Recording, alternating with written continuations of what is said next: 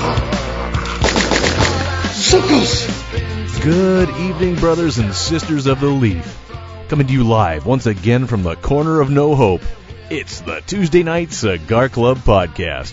Tonight, the gang takes on the 2018 Nicolas Cage revenge opus, Mandy, while downing pint after pint of La Fin de Monde, a Belgian triple style beer from Unabrew, paired with the Morphine Lancero cigar from Black Label Trading Company. Sounds like it's going to be one hell of a good time, folks. So sit back, light 'em up, and enjoy the show.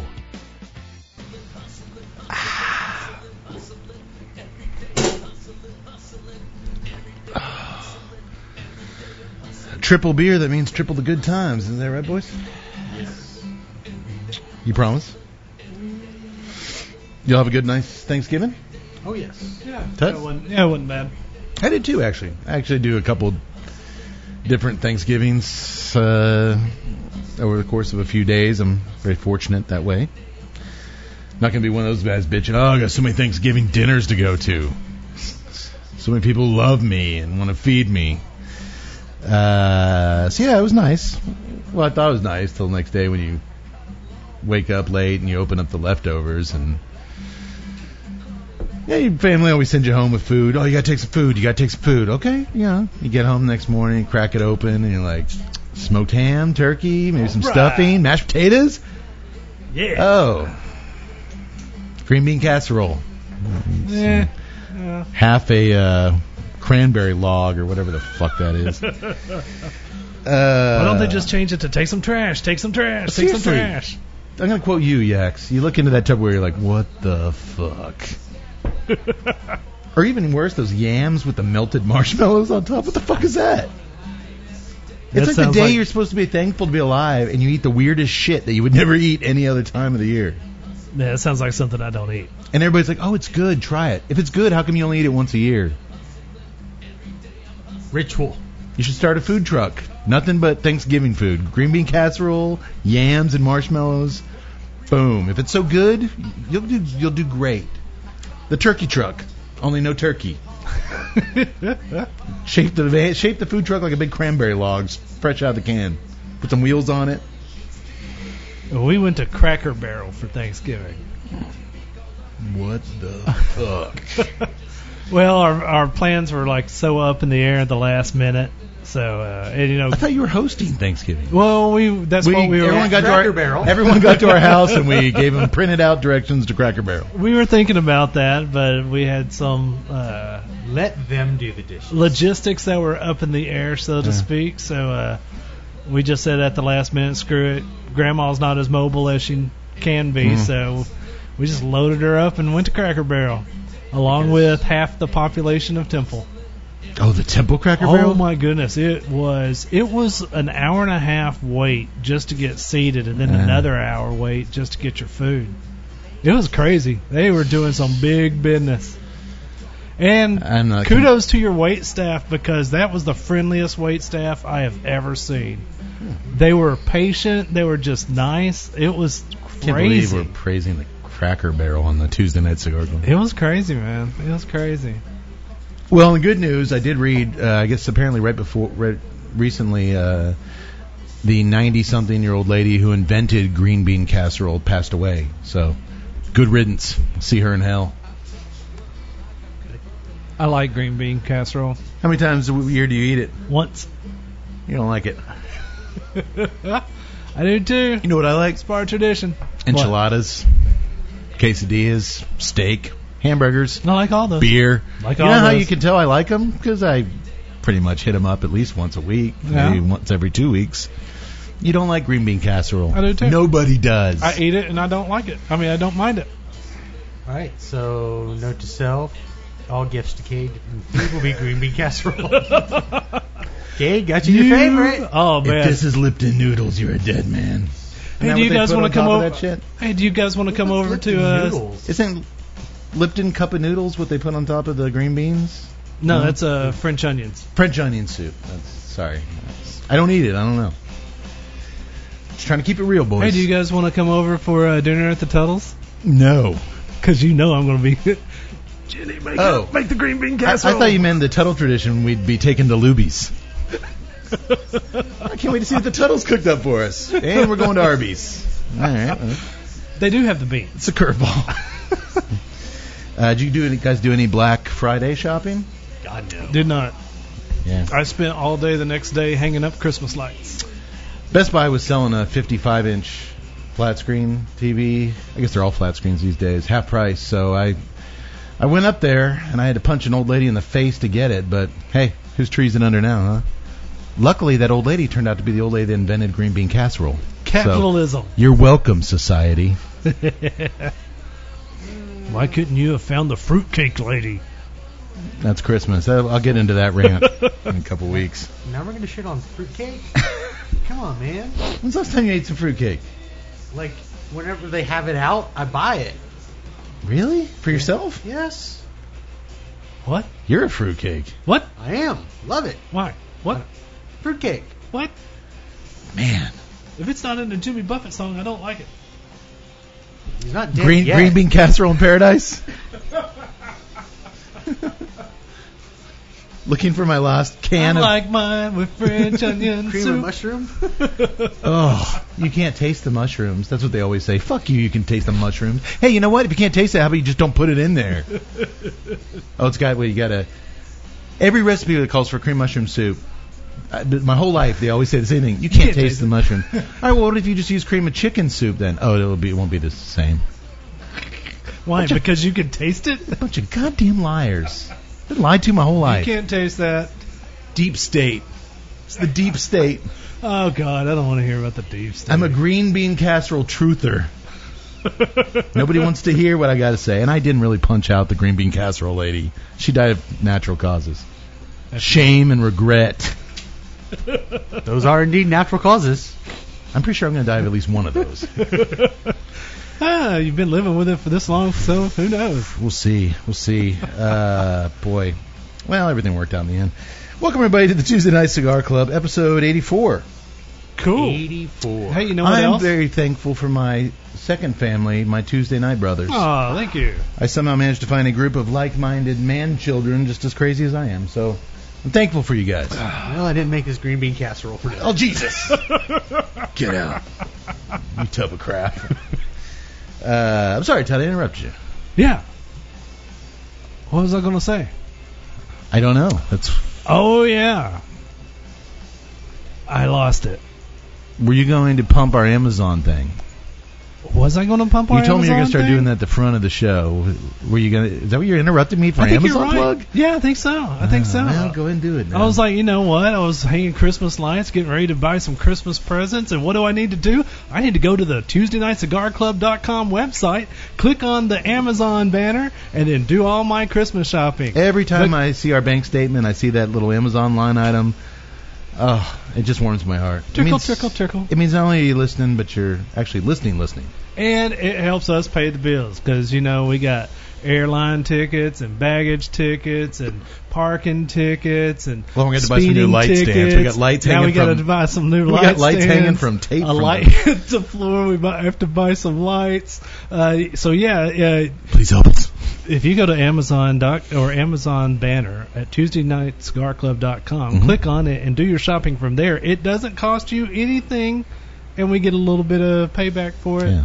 So uh, yeah, please help us pay some bills. We need to get enough to where it's it's worth me trying to figure out at tax time how to deal with that. Oh, I just wouldn't worry about it, man. Oh, okay. I really need to change the paperwork to where you guys are associated with this whole thing. you guys keep encouraging me just to, you know, it's, it'll be Ignore easier if it. it's everything's on you. It's fine. Don't worry about it, man. Don't worry about it. It'll be- be, at least five years It's before gonna they be get uh, you. Paul Matafor, or whatever that fucker's name is, just taking the heat for everything. I did buy a very precious pair of dolphin skin cowboy boots with our money. I hope that was okay. uh, Let me guess, the Did it- liberal media is going to come down on me for that. Did it have fringe made out of otter fur? Mm. Oh, I mean, no, Oh, it'd be crazy. I mean, yeah. They're made out of baby dolphins. They didn't even know what it was like to live free in the sea for more than a few weeks. That I said out loud. That doesn't make any better, does it? No, really. No, Baby- then- Baby dolphin fringe. Yes. Oh hell yeah! I'm actually wearing them tonight if you want to look under the desk.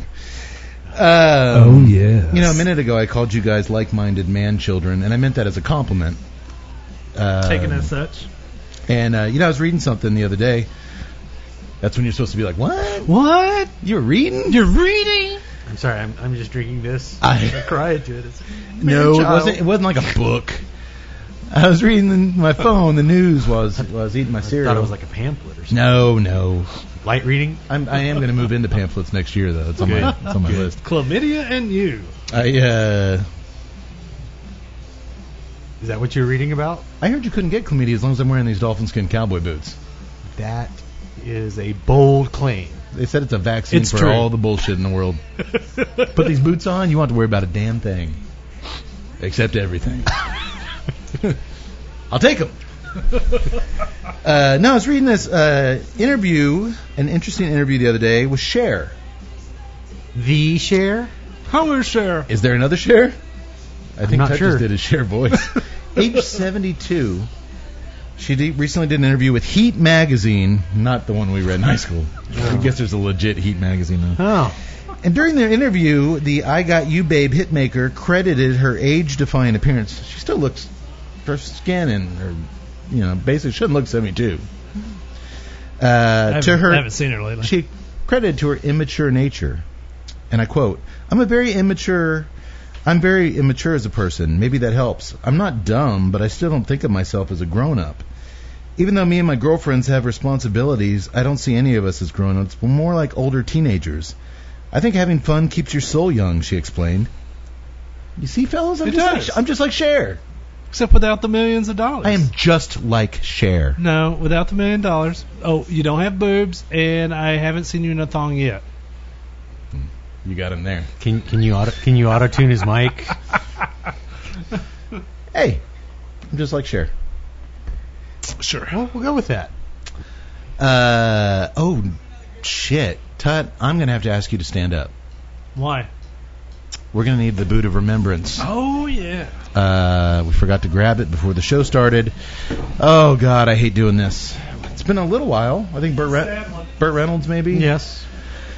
We've actually had a lot of old school filmmakers die in the last week. Uh, Bertolucci and uh, yeah, it's it's look behind the whiskey glasses, back in the corner behind the tall beer glasses. Take a right around the shot glasses. There's gonna be uh, accurate. it's like a little village of there. You, so accurate. hey, it's sad when you can't find this in our drinkware. Are you sure it's over there? It's, it's I can't see literally a giant glass boot. well, Uh, it's hidden behind the bottles of scotch, the pint glasses. By the way, this looks a lot like my dolphin skin cowboy boots. They're really small. Uh, Not a lot to work with. It's extremely painful. Uh, it's like those was it the Japanese women have to wear those tiny little shoes. Uh, I might need a foot rub later. For that green bean casserole comment, you owe me, buddy. Still gonna get you one. We are filling the boot tonight. Uh, this one was a no-brainer. Last few we haven't voted. It's just been Yeah. like, uh, uh, who are we filling this for? I'm gonna let you talk until you're done talking, Yaks. This is this is your moment. This is your one of the probably most influential creative people in your entire life. Very much. Very true. The stage is yours. We lost on So here's what I want. No, I'm just No! just kidding. Just kidding. Just kidding. We lost November 12th, 2018. Stan the Man Lee. Probably the most influential person in comic books who changed the helped to change the landscape. I won't say he was the only person, but he was incredibly dynamic. You can probably think to yourself and say like, "Hey, I remember him from something." Whether it's been a recent movie, show, cartoon, you invariably will know his voice. He was just everywhere. At some point, you heard him. You saw something that he worked on. I've, and I know it's it's it's, and I'm kind of glad you you forgot your Stan Lee notes because I think it, it'll come much more naturally from you. But just off the top of your head, can you rattle off creations of Stan Lee? You know, Just to give it some kind of impact. Just to kind of like, he helped to make to create Spider-Man, the Hulk, uh, the Thor that we know in Marvel. Uh, he helped to bring back uh, Captain America, who had no place after World War II. They didn't know what to do with the character, and you know, as with, as with something that Stan helped to do with comic books was to tie the characters together into the same universe. They're they're occupying the same city. You know, you It's had- a brilliant move. Yeah. Uh, with others, I mean, he helped to make you know the Fantastic Four.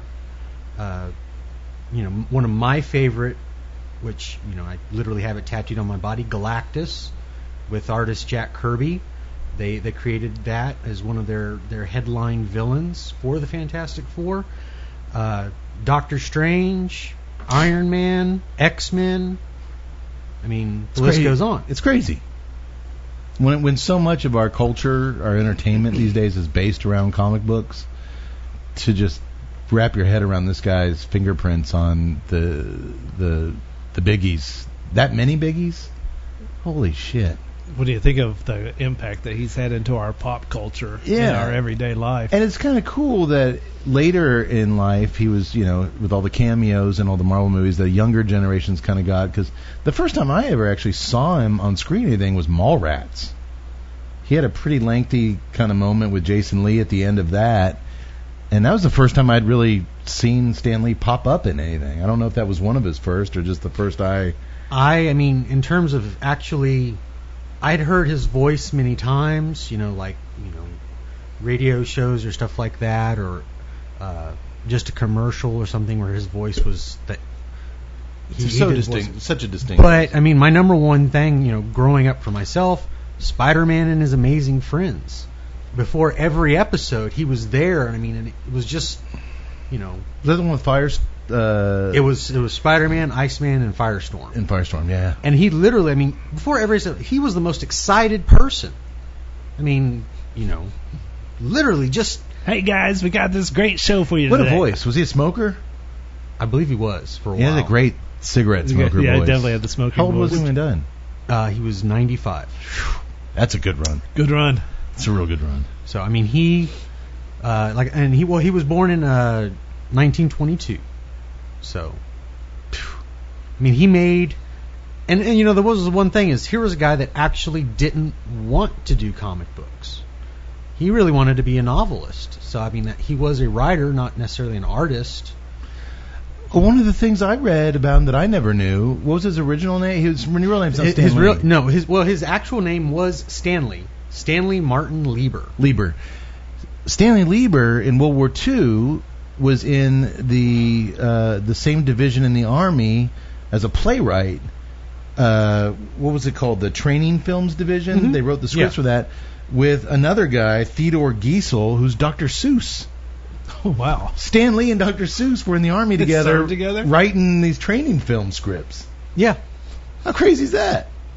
and and well that's the thing. Stan, uh, Da-da-da-da. and- and when Frank- you're over in Hawaii Well, and, you and- see the prostitute in the window, walk on past, Joe. The Walk director on Frank past. Capra was in there too. mhm. It was That's like crazy. yeah, there was someone other. There's like four of them. They're like, holy shit! Like, can you imagine that room? Well, at the time they were not really anybody. I Yeah. mean, they hadn't. A lot of those guys hadn't created anything yet. No. Yeah. And you know, Stanley, that was the thing. He wanted to be a novelist. He wanted to write, you know, a great American novel. And that was kind of why he actually Stan Lee was his moniker when he was doing comic books, because he didn't want anyone to associate him. Yeah. Did he ever write his novel? You know, Never. he was actually he he started out um uh a relative got him a job for uh Timely Comics which eventually morphed into Marvel Hmm. but you know he like I said he started out he was you know filling inkwell sharpening pencils sweeping the floor doing you know basically just being a gopher and then you know when they start things started to kind of fall out of the the floor for comic books because there were so many changes going on he you know started trying to to actually get involved with creating them you know he wasn't much of an artist, never, Mhm. and he said that himself. But he, you know, started working on writing because that was one of the things he did. And through a, he, a, you know, a change up, he ended up being sort of like the co-editor. They like here, you know, and he was like 20. Yeah. He ended up, you know, sticking in that and eventually becoming full editor in chief, and he was like the longest running editor in chief for Marvel. And even after, you know, he retired, he was still basically like, you know, the figurehead The in figurehead. Yeah, um, I know there's a lot of oh, God. I read, you know, so many dudes uh, had to have their say. You know, when he passed, about you know, there's so much kind of comic nerd drama about you know, I guess Jack Kirby and and Stan Lee's relationship and you know, credit and royalty. I, I don't really care about that tonight. I, I think the guy, you know, he lived in '95 like I said, his fingerprints on so many things. You know, I, just leave it at that. I mean, who cares? well, you know, if we wouldn't have the If you're getting that worked up over we wouldn't have the people that we have if and we wouldn't comic have those book uh, personalities. credit inequalities, then you know, get a life. Well, regardless of whether you want to say that he took credit for Kirby's work or Kirby had like a more or his artist had more influence than actually he did and you know he was just in the spotlight. Well, you know, without Stan Lee drawing that spotlight to those artists, they would have never they would have been out of a job. I mean, that's how the industry was. it, was is Kirby still across the alive? board. No. Okay. No, no, he passed. So it's even less consequential. Who cares? Well, you know, I mean, you you want to give credit where it's due, but I mean, still, to try to cast shade on Lee's impact in the industry and then how it transcended the industry and his impact into our day to day world, Yeah, get over yourself. It's very true. agreed. I mean, he, I don't know, one of my things, like I said, he was just dynamic. I still can remember him, like I said, you know, the way he described and, and going into the stories with, you know, Spider Man and His Amazing Friends. I mean, just, he was the most excited person in the room. Like, yeah, just And I listen. totally forgot about that till you mentioned it. I watched that every Saturday morning. That was back in the heyday of Saturday morning comics and or cartoons, and uh, I totally forgot he introed those. Yeah. Cody, what did you think when uh, Bill Maher basically said that Stan Lee was responsible for getting Trump elected? um, Bill Maher's an idiot. I mean, what did Stan Lee do? I mean, how did, what, It's comic books, man. the It's fact that comic we books. live in a world where grown adults are still reading comics and interested in, in comic books is exactly the what got Trump elected, according to, to Bill Maher. He's a troll. He's just trying to. The guy died. He's just trying to the get his dude's a Well, huge you know, troll. to get his name he's out a there. huge sack he's, troll. Mm-hmm. he's, a, he's just a giant troll. You know, Stanley, you know, he is maybe people say he, you know, took credit for other people's work, but he was also the person as editor in chief that started to make the decisions about the comic books we read and having characters that did he go are up human. against the comic book Mhm. code Yes, he several did. times early on? Absolutely. yeah, absolutely. Yeah. He he's you know is credited with making characters. You know, everyone likes to to you know think of your favorite comic book character, and it doesn't have to be Marvel. You know, everyone loves Batman. Oh, there's Batman movies. This, I mean, but we wouldn't have that that tone shift in Batman to where we love him because of his stoic nature of him of his you know below the surface seething anger So Stan because Lee's back a- in the days he was he was a straight as an arrow do-gooder Yeah. i mean So I have Stan Lee to thank for all my DC movies being dark as fuck and everybody's brooding now. no that's just a bad call on Yeah, let's let's not put that on the. He's dead. Let's leave him alone. all right. Um, well, man, I, I got nothing hard to say about the guy. I, I, I read comics, as you know. Uh, man, I spent everything I had on comics uh, pretty much until I could start spending everything I had on beer. I still get comics, man. Uh, and God knows Cody has the biggest comic collection I've ever seen. Uh, so I, not to say that i'm like a nerd or anything but yes i even framed my first comic book poster just I don't Punisher. think there's anything nerdy. I mean, you guys look around here in the corner of hope, not here, but where the the camera can't see. I mean, I, I'm a collector. I mean, you know, it's like I said with the share thing. I mean, I don't think there's anything wrong with taking some of your youth into your adulthood with you. It keep, it's what keeps you, you know, it's what keeps you going. a lot of good memories. It's what keeps you light in your dolphin skin boots. That's right, my friend. That's right. Uh, so yeah, uh, man, it's it's weird. It's gonna be weird not having them around. Um, I, man, I, I would have to say, I guess the biggest influence on me personally would probably be, you know, Spider-Man. That was my go-to comic in like a lot of different forms. I thought you said you really enjoyed Spider Ham. What did I say? You said Spider Man. Oh no, Peter Porker, Spider Ham. Uh, I love Spider Ham. Uh, J. Jonah Jackal. Oh yeah. It's basically Spider Man, but they're all little animals. And Spider Ham has a little curly tail. I won't Uh, lie, I'm gonna have to go see that Spider Man into the Spider Verse just because they have Spider Ham in it. yes, they do. Yes, You they do. didn't, you didn't know that? No, I didn't know that. Why would I know that? Apparently, someone doesn't love Spider Ham as much as he said. Oh, yeah. Much like the green bean casserole, you just don't like Spider Ham. He's totally in it. Like he sh- just shows up. Everyone else is like, "I'm Spider Man. Hey guys, how's it going? Spider Ham. This is weird. Oh man! All right, yeah, we'll be going to see that. Uh, I actually bought my oldest daughter the. Uh, they have a graphic, not graphic novel, but a, cl- a book of like the first ten Spider Ham cartoons. uh, the, the comic shop when we were growing up in our hometown, I used to have a box where every month he'd put aside and. I was way behind on my Yeah. allowance, and he'd get real pissed at me. Whenever my friends would go in there, and be like, "Hey, you see, you talked to Matt Cade lately?" And they'd be like, uh, "We saw him at school." He'd like, "You tell him he's got 15 spider hams here waiting for him."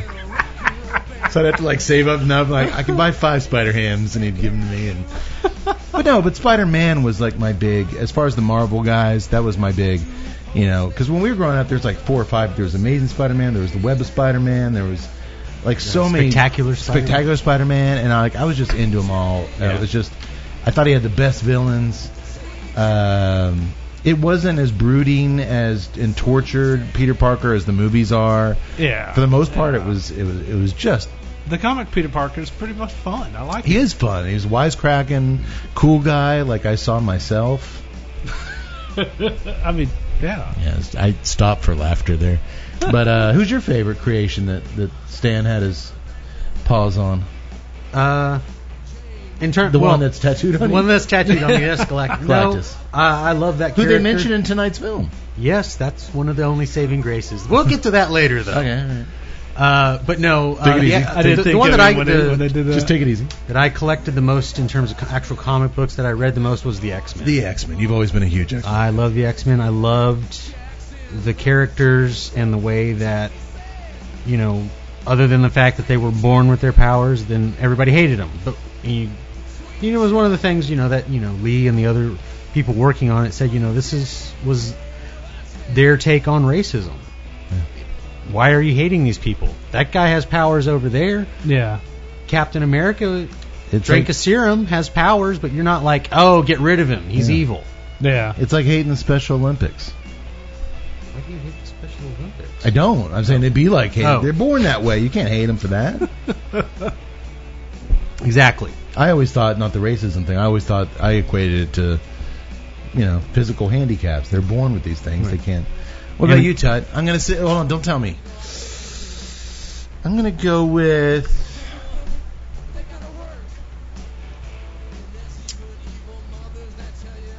Batman. The Hulk. No. And She-Hulk. Batman's DC. She Hulk. I was just saying it because I wanted to use. She Hulk. No. Baby Hulk. But I am un- unfortunately during Stan Lee's heyday, I was I was a DC guy. I was into Oh, Batman. Oh. Huge into Batman. Iron Man. Uh, no, on the Marvel side, Wolverine. uh, I was a Punisher guy. Ah, Uh, but he didn't create the Punisher. No, he didn't. Oh God, does he have a Punisher shirt on? does. What are you wearing over that Punisher shirt? Tuesday Night Cigar Club hoodie. Where can we get one of those? Bam, bam, bam. Go to our website. You sexy bitch. Yeah. Yeah, looks nice. Looks nice. Um, Actually, uh, when they had uh, X Men. when they had uh, Punisher did a spot with uh, Captain America Yeah. in They did the, quite a, a couple of them. in the comics uh, Civil War, uh, and there was a comment where Captain America was just he hated the fact that Punisher was around them, didn't want them didn't want him to be around them, and uh, there was a comment made kind of like in the back of the room where it was like, man, look at Captain America and Punisher going same guy, different war, and Steve Rogers flipped out, but as an adult, that really kind of, for some reason, just really hit home to me because it is kind of the same guy, same different war. But when you think about it, it it's just the presentation of what World War II was because. You know, nowadays World War II is this the greatest generation. They did so much great. They kicked the Nazis' ass. You don't see the trauma and the stuff that our grandparents went through because it's you know it's glorified today and it's glossed over but you know Vietnam and now Afghanistan's a little bit more close to home so you get to see the PTSD you get you understand Frank Castle a little bit more Yeah. and so I kind of kind of see you know maybe Steve Rogers was wrestling with those same same issues it was just to me it was of just but that's the beauty of Marvel Marvel was always one to take on those hard issues just straight up Agreed. Um, anything else, Yax? and you liked X-Men No, I didn't. oh you were Spider-Ham that's right I was strictly whether you were a pig or a man. If you had spider-like powers, I was all on board. I forgot about that. Can you, All right. can you guess my favorite Spider-Man villain? Rhino. No, Doc Ock. no. Uh, The Cheddar Goblin. think Freddie Mercury with a loincloth. Tonight. Oh. Tom Gonna Selleck with a have loincloth. myself. Tom Selleck. Anybody with a mustache running, running around with a Were loincloth. you, a, were, were you a fan of Craven? Craven the Hunter. Guy just ran around New York City in a loincloth with a. Oh man, I actually like the Hobgoblin, those little pumpkin bombs. Oh, Yeah, yeah. Turns out he was an old high school buddy of Peter's. Of Cheddar Goblin? You know what? Goblin. I believe we've given. St- I mean, we could go on all night about Stanley, but what we should do instead is Let's give a little food of remembrance. let's fill up some of this boot of remembrance for the 95 years. Holy crap! I think that's our longest. That's got to be the oldest guy I we've think ever. so. Uh, yeah. Yeah. yeah. Maybe Bert was He was, next. he was like 80. Yeah. Yeah. Uh, well, since he meant the most to you, Yaks, you shall chug the boot of remembrance. I shall. Give it to him. Yay. Let's send Stanley's ghost out of capital city. What was the city that? It was New just- York? It was just New, New York, York. City, right? It was just New York. It's not DC. It's New York. Just send him out of New York City up into the the uh, Metropolis. No Gotham. No Starlight City.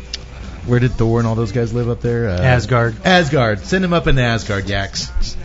Or it was to, to Valhalla. Just take the. Just wherever the Bifrost took him. Let's go Asgard.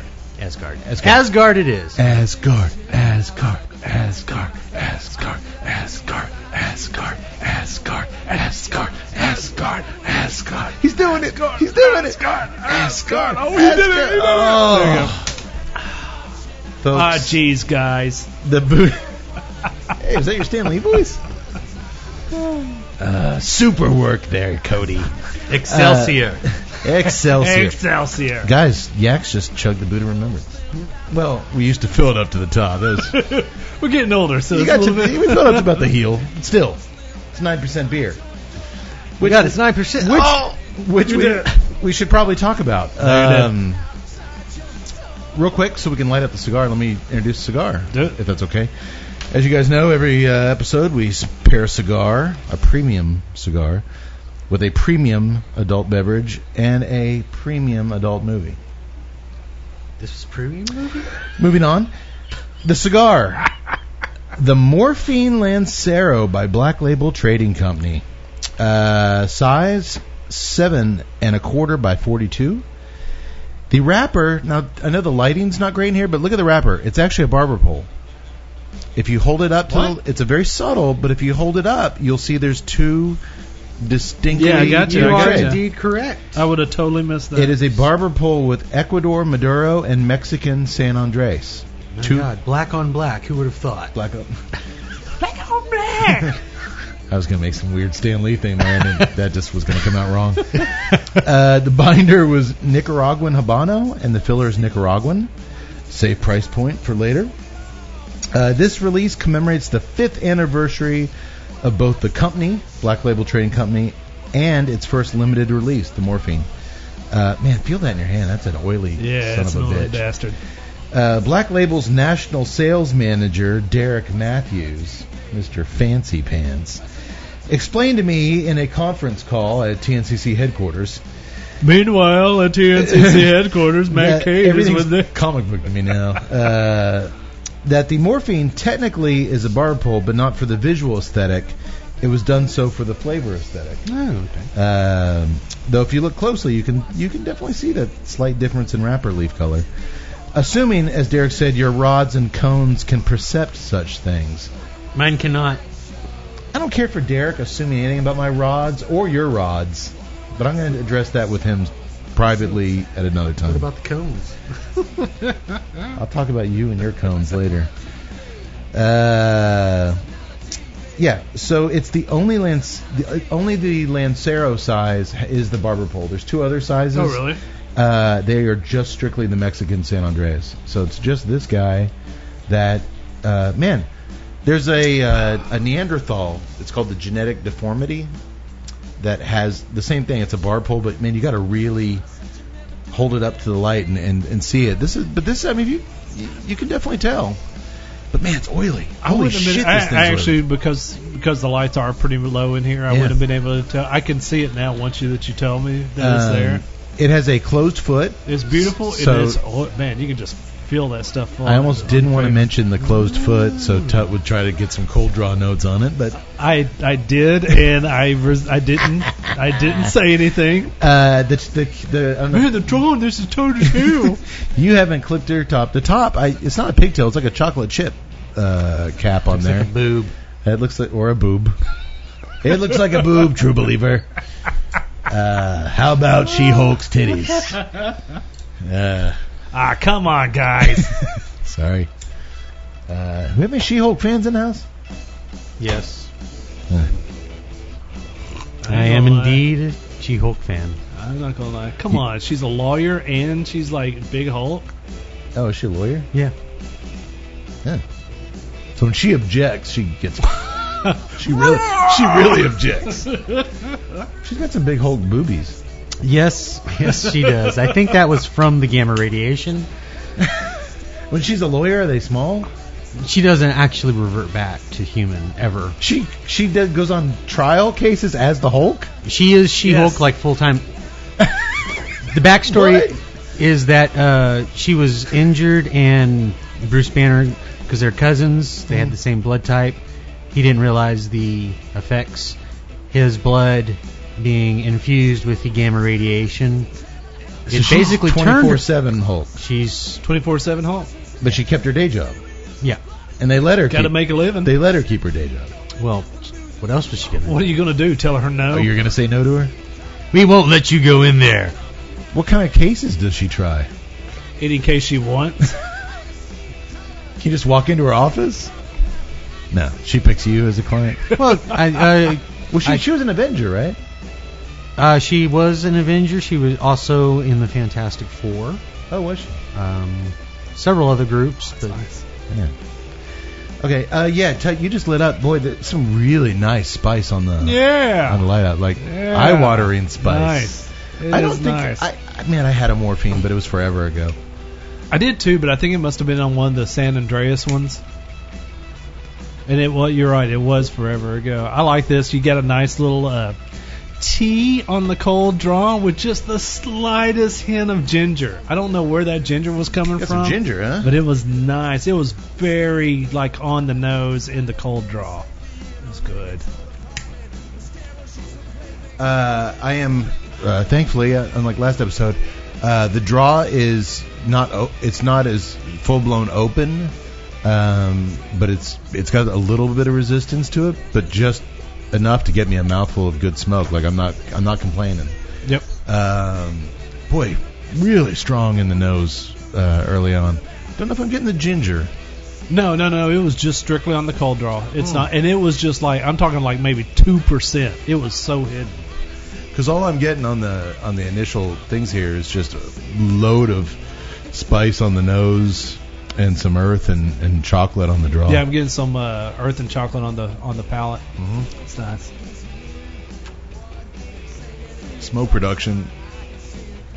Awesome. It's one of those beautiful smokes where as you can see it here if you're lo- watching this on YouTube. Uh, the smoke pours out of the head and travels down to the foot of the cigar. Um, man, it's just so oily. It feels really good. I know. And, uh, It really, it really just, does. It's just it's, It's slick. great. It's, great hand feel. It's got good hand feel. Is that a thing? It is now.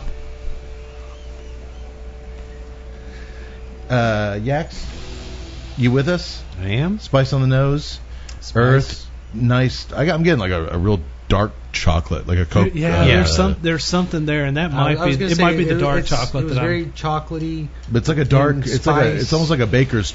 Yeah, Like the the line past dark chocolate to like a. so cook- it's like a little bit bitter. yeah, a little bitterness to it. I like it. Yeah, there's something else I'm I'm I, I can't put my tongue on yet.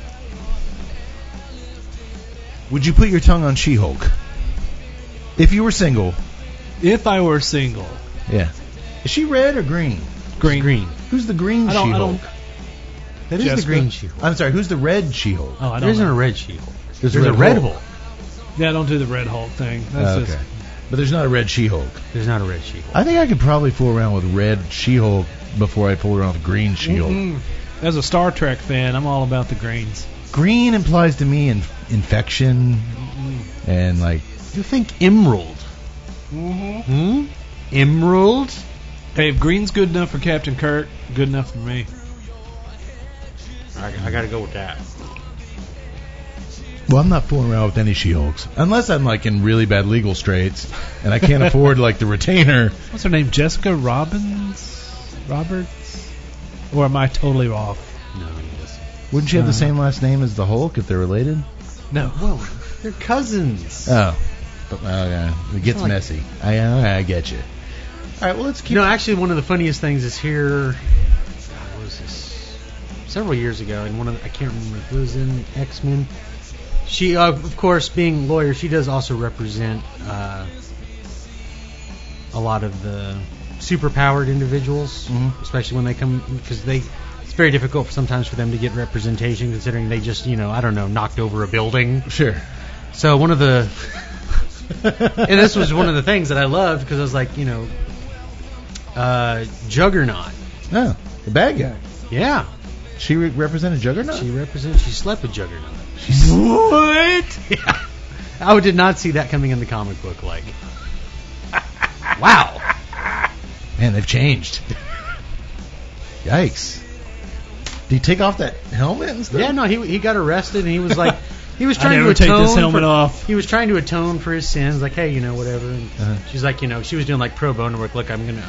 Here Oh, to- it was pro Oh, bono. Right. And then like she started talking to him and he's like, You never he's Oh, like God, we're a bunch You're of usually kids." punching me in the face. You never wanted to talk to me. How about you punch me in the nuts? Apparently so. Hey, can you uh, give me another? Yeah, yes. beer here? Hey, speaking of beers, y- uh, Yak Boy, this would be a perfect time to introduce tonight's beer. A beer. I get so excited when we do Unibrew beers. Ah, Unibrew. Thank God we've never done them before. Oh wait. I'm going to say it. it at least top three breweries for me. They're pretty They're pretty awesome. damn good. Yeah, yeah. We've actually done not counting this one, we've done two others. The Uh, Don de Doo. The Don de Dieu. Dun de Doo. All of their names, of course, being French. Dun de Doo, gift from God. Are they from Quebec? Is that correct? Uh, they are in, Ch- I'm not sure I'm pronouncing it, Chamberlain, Quebec. Chambly, Quebec. Quebec. Quebec. uh, Quebec. started in 1990 uh, by two gentlemen, uh, Sergei Racine Uh, Sergei and Racine. Quebec native Andre Dion. André Uh, Dion. oh, Yes, they have gone on to produce many, many fine beers. Like I said, we did Don Mm. we Didio, love the Don de Doo. was gift from God, and then we It was did a gift from God. Megadeth beer. Oh, that's right. We did their Megadeth beer, and that one was pretty ballsy. Yes. But still, what they indubitably Did I use that word right? Yes, you did. You know without doubt when you drink a Unibrew beer, you are going to get a myriad of. Did I use that word right? Yes, you did. Of flavors. Yes. These fools are not afraid to pack the fuck out of flavors in their beer, and somehow they they balance it out to where the, everything works. I dude, this is delicious. Yes. Oh god, Uh, it's good. well, the the Megadeth Oui, beer, oui. I, Oui, I'm not- oui. a, a two, a tout le monde, Two. a a tout le monde, Le Mans. le monde, Oui, oui, oui, oui. which uh, stands for "Set Me Free," The which was a song by Jacques Finet. no Megadeth, Oh. Ma- it was Megadeth. Dave Mustaine, Dave Mustaine. I'm gonna go juggernaut on you in a minute. Juggernaut. Pretty accent. and this one, of course, La Fin du Monde, the Fin du end Monde. of the world. End of the world. I almost saved this for uh, there was a Showtime series, The Masters of Horror, Yeah. years ago, Oh, probably going on never mind. 15 years ago, I didn't where see they it. brought horror directors in and they did each horror director, cla- like Carpenter, uh, you know, Toby Hooper, uh, Don Coscarelli. They they do an hour long. It was like an hour. You can do whatever you want. You're the masters of horror. Entertain us for an hour. And uh, John Carpenter did one called Body Bags. Oh yeah. Or yeah. Not not Body Bags. I'm sorry. that's- that was yeah. his old Showtime thing. This was. Um, That was in the anthology thingy. uh, the name escapes me right now. Cigarette Burns was the name of his short. And Cigarette basically, it was about well, when you watch an old film on a projector, they, Yeah, you get the little. you get the little burn, and it's called cigarette burns. And there was this film c- uh, archivist, collector of old films, played by Norman Reedus from The Walking Dead before he was anybody. And he was in search of this film, this notorious film called Eight millimeter. La Fin du Monde. La fin du monde. and the the, the mytho- mythology went that it showed one time at a film festival, like in France or somewhere, and everyone in the audience went nuts and started killing each other. And so he had to go. It was the whole hour was him going across this trek through Europe trying to track down this film. Yeah. It's a really cool little short. You should. Cool, I recommend you yeah. check it out. So I was going to actually pair it with that someday because you know it's perfect for it. So you wanted us to watch this thing so we'd go insane and kill each other? Gonna happen one of these days. No. I'll be on trial Not- with She-Hulk as my lawyer. We're not done tonight. Um, tell us about this one. Uh, Le Fin du Monde is a Belgian-style triple uh, bottle-conditioned golden ale. Uh, it was introduced in 1994. Uh, the name, of course, for them is derived from the European explorers' belief that they had reached the end of the world when they discovered America. They were going to go right off the edge. They if were going to kept go right off the edge. There's still some people out there that think the world's flat. We don't like them, I hate them. so. But uh, this one, it is a He, he thinks the world's flat. You see how no. confused he's getting me? No. Oh, I can prove the world's not flat. He's one of those guys. If the world was flat, cats would have knocked everything off of it. Mm. Do you have that in the poster in your room? Yeah. Do it. Sorry, y- yeah, 'cause you were talking about Why beer. can't you just have a little cue that says "Hang in there"? You were talking about beer and manly stuff. It's your own damn vault. Back to things. If This is cats again. I am nine- going to She-Hulk lawyer. nine percent AB. Really objection. Where is she? I We need, to object, ha- Your we- Honor. we need to have that stricken from the record. Strike these. Did he go down? No, you know what, Juggernaut. we'll, we'll get into that later. We're drinking nine percent. I'm Well, sure how it'll many come back others up. could survive that? I mean, Oh, there's gonna he be a is lot the of things coming juggernaut. up. He's As he Juggernaut, says, but- once he gets going, he can't be stopped. What kind of bed can handle that action? Actually, the picture they drew, the bed did not handle it. It was Oh, did completely it show destroyed. like the legs? Like Oh, yeah, broken it legs? was Like- it was great. Uh, Because it's one of those things where, like, you know, you're reading this comic book, like, oh man, Juggernaut, like, you know, trying to hit on She-Hulk. You flip the page, like, oh, broken bed, you sons of bitches. Meanwhile, Unibrew's listening to this going, you assholes. would you just talk about the beer? You s- I thought they'd have to go into like one of those like simulators, like anti gravity, like astronauts going to, and like do it like thousands of miles above Earth because there's no way like that pounding could. So uh, a triple beer. What do you mean bottle? Was it bottle aged? bottle condition. What does that mean? It means that it was conditioned in a bottle. That's what I was thinking. No, you, uh, what it means that is that sounds good. I'll have that. it uh, usually means that uh, yeast is still uh, Oh, it's still developing as it in, right within the There- bottle. It is still active, so I got you. We are going to keep talking about She-Hulk for the rest. Oh god, this is going to be a long one. Anyways, nine percent ABV. This is a powerhouse, Oh, we've done worse. We've done a lot. stronger but you know, beers. surprisingly, it's only 19 IBUs. oh yeah, there's no Yeah, bitterness. no, no, no, no. I figured there'd It's be a sweet. little bit more. Do you want to start the conversation as far as flavors you're getting out of this thing? I don't know where to start. I or do they stop the minute you lit that up? blah, blah, blah, blah, blah, blah. I can't pinpoint flavors in that. I can't. I really having a hard time. It's floral. It's got some uh, citrus. It's heavy, but not too heavy. I mean, it's very. it's got a viscous. little It's Viscous, viscous. Is all get out. opaque. man. There's like two percent maltiness. It's just present enough. You know to what? For a taste it. beer this color, I was actually surprised at how malty. Yeah. Uh, it is. it's enough to taste it, but it's not enough to be a characteristic of the beer. You're right. You got a whole bunch of you've got your your normal citrus and your normal fruit uh, uh, floral characteristics of the triple that I like. Outside of that, man, you can go all over the place. Coriander, a little bit of ginger as well. I mean, a little bit of lavender either. I mean, actually got a little bit of the coriander. there, there's Uh, there's lots of stuff going on in this beer. But man, they just balance it so well um, with you know, I don't know. I'm just picturing a bunch of guys in chef hats from Quebec just. uh, man, it's- I'm loving it. Le poisson, le poisson, le, le poisson. Put a little bit of more coriander. But it's consistent. The first beer tastes just like a second beer. It's not. They they've got it, Yeah, their science yeah. down to a science. yes, they know the sciences, and they're very they're, sci- sciencey. they're beer scientists. The numbers and the letters, measurements and uh, I, I will. s- Uh, so we all like the beer. Yeah. So far, It's you need another one. I do. It's delicious. Um, Real quick, while you were talking, I just got a really great Nicaraguan tobacco mineral note on the Retro Hale. Have you gotten that yet? I think that's what I'm getting. Yeah. I've been chasing down the the third flavor on my palate, and I cannot isolate it yet.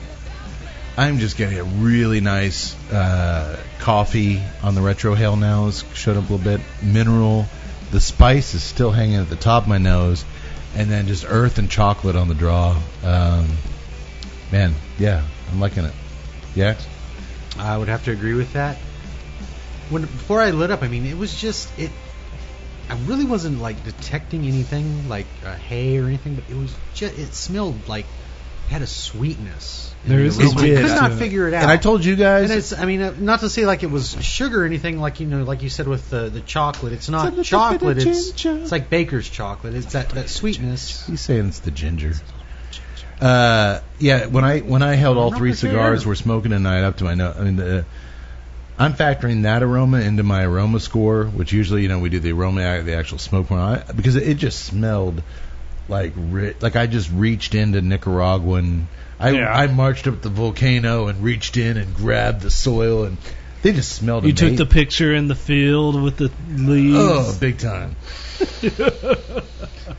no shirt on, smelling tobacco, she hope between my legs. It was just that moment you always dream of, you know?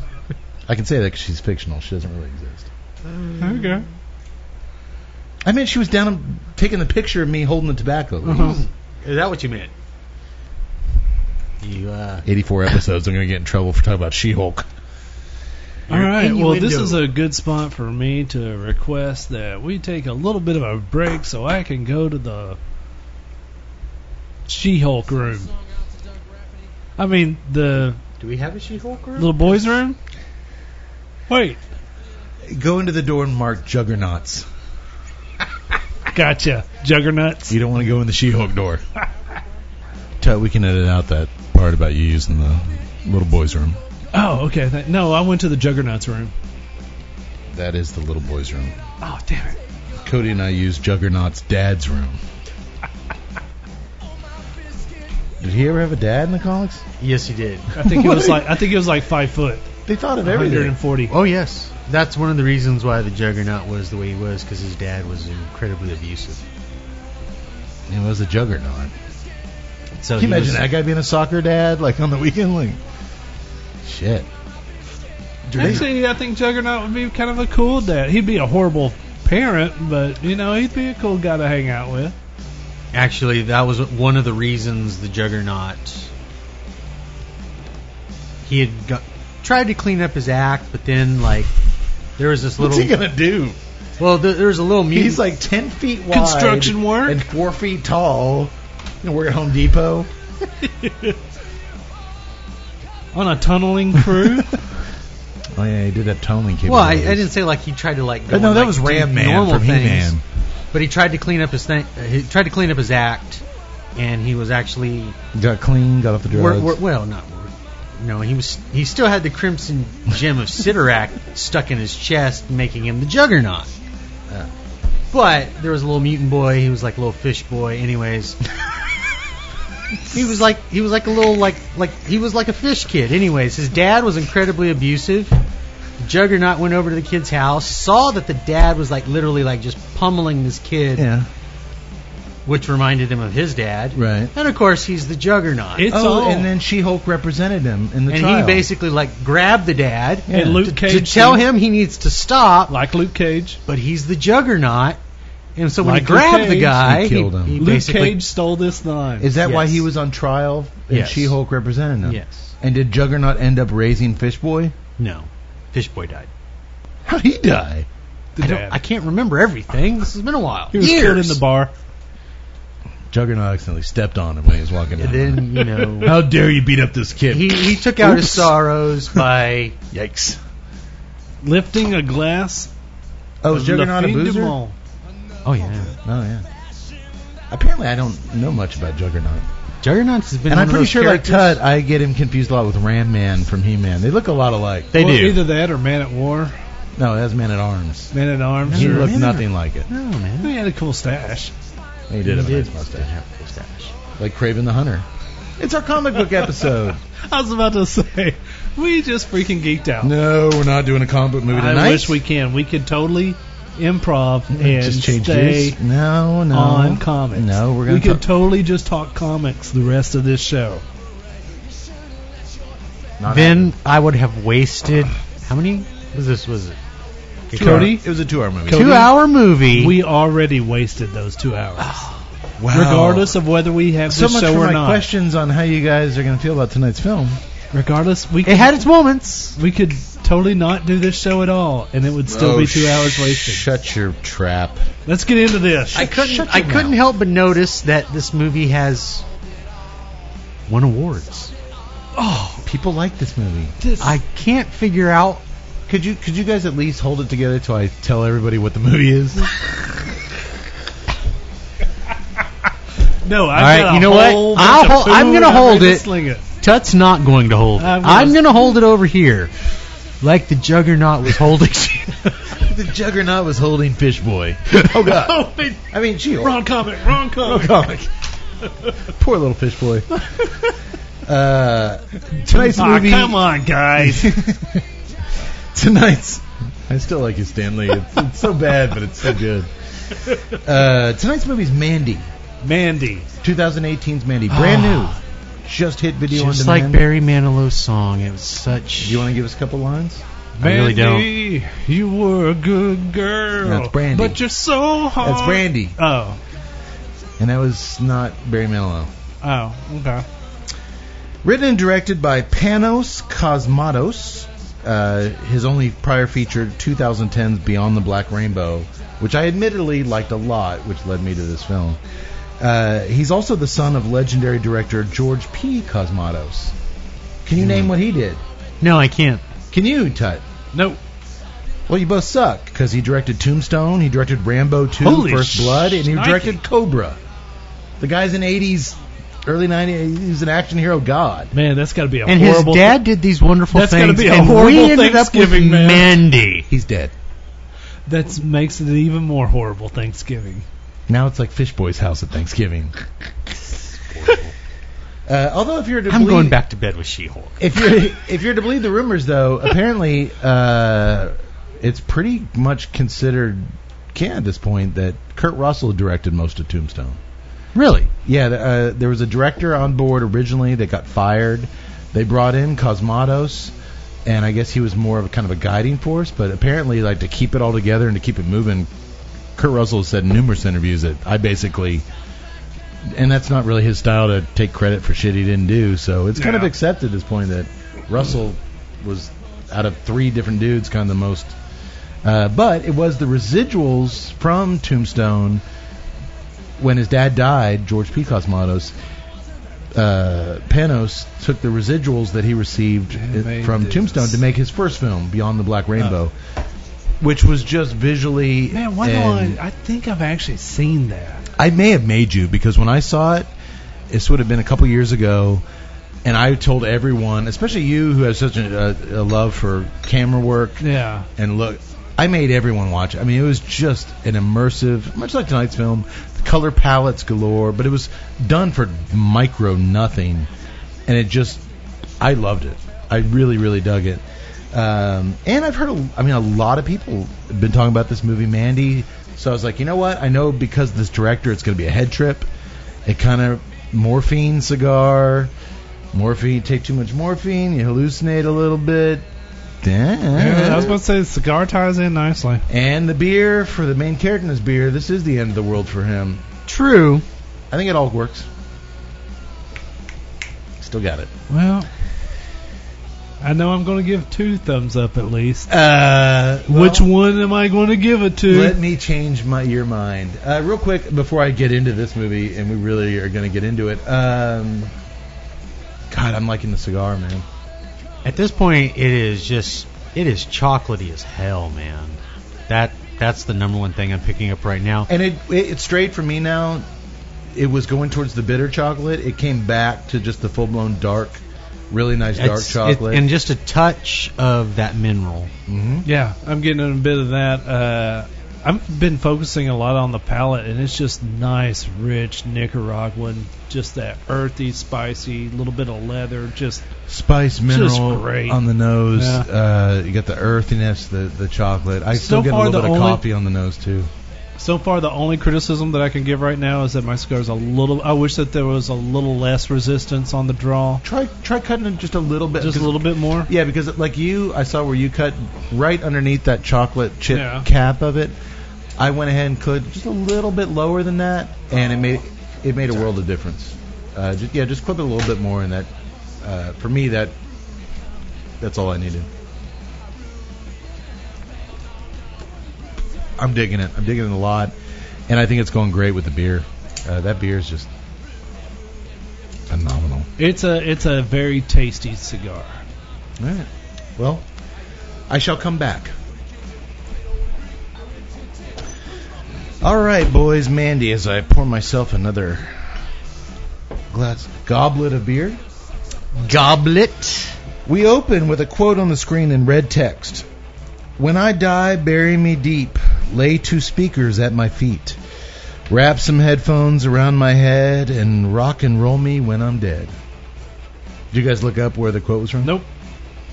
Well, that's why I do what I do. I knew you guys wouldn't.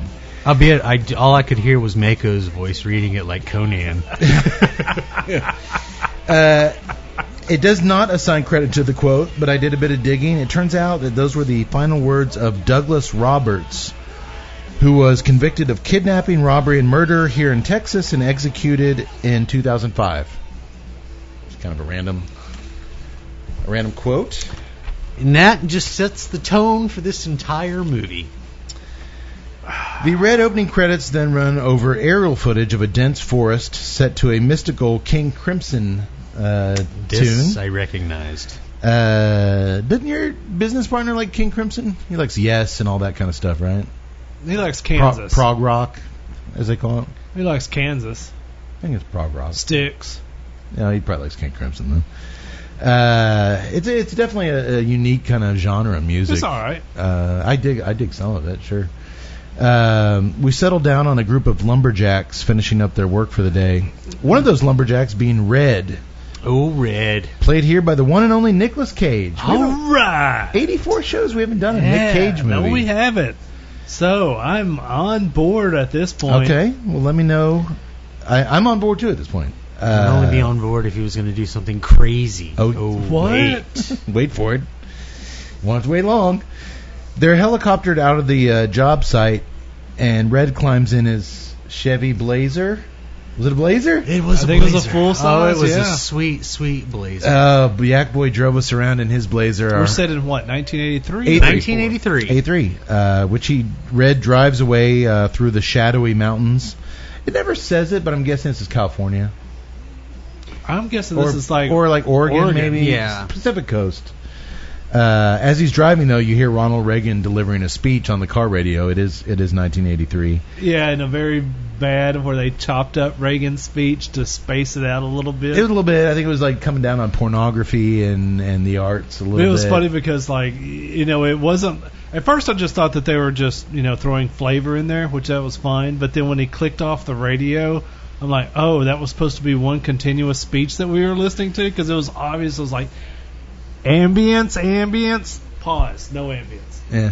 ambience am- oh you Uh, know, that's- y'all just split it up Yeah, you, I didn't pick up on that. Uh, but yeah, he he doesn't like what Ronnie's saying, so he kills it. And he finally arrives at his awesome cabin deep in the woods. This Well, is the- no like Reagan evil was talking dead about- type cabin. And it does it does need to point out that Reagan was talking about the great spiritual awakening that America was going through. That does tie into the correct. Uh, but he gets at his cabin, and this is no Evil Dead shack. This is an awesome cabin. It's sweet. Huge, f- giant floor to ceiling windows, artwork. If a lumberjack was going to build his own cabin, this, This is is it. It's- This, this is prim- I this built is, it out of a single tree. It's really all the wood I needed because everything else is glass. It's beautiful though. It's a beautiful. it, it, little is, it cabin is in- more an artist's studio than it is a cabin. correct. Looks a lot like my uncle Brent's place out in Austin, actually. Actually, it did. wait, oh god, this was your uncle. Brent. Oh yeah, uh, it is just a really cool, very modern uh, looking uh, cabin. His wife Mandy is sitting at her drawing table illustrating, and she's happy to see him, and he's happy to see her. Uh, they soon make their. He looks at her drawing that she's been working all day, and then they make their way to the bedroom, where they lay there under the under the moon and discuss their favorite planets. She's very much a hippie. Uh, you can tell from everything she talks about is of the Earth and the. She talks about her favorite planet. I think it was Saturn, maybe. Saturn.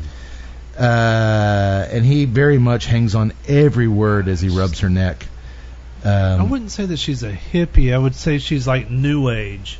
New age spiritualism. A free Eastern- spirit. a witch. Yeah, she's definitely free spirit, but she's we not call like those hippies. she's not like it's a hippie, flowers in right? her No, she's not like flowers No, in her no, she's hair. not. She wears Motley Crue t-shirts. And She's a new she's a new age girl. you know, there was like Um, a, there was like that whole movement I'm pretty in the sure it late was before 70s that was early even a thing. In 80s. the early 80s, before they really tagged that. Yeah. Uh, but from the music here by the recently deceased and last year composer uh, Johan Johansson, it's a great soundtrack. You may not like the movie, but the music really fits it. He's only 48 years old. This guy done a ton of really big movies. Sorry. Uh, to the constantly evolving color palette, to the cinematography, it's very apparent already in this bedroom scene.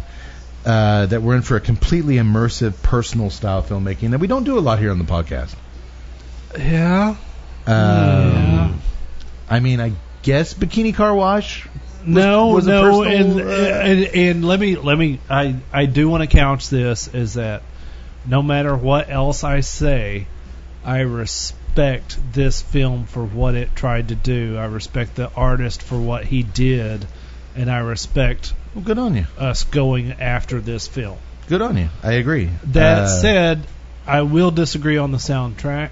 I thought it was droning so fucking it did, much. but then later it gets into guitars and it and it. you lost me. You lost me. Okay. It was an hour of. I I thought it.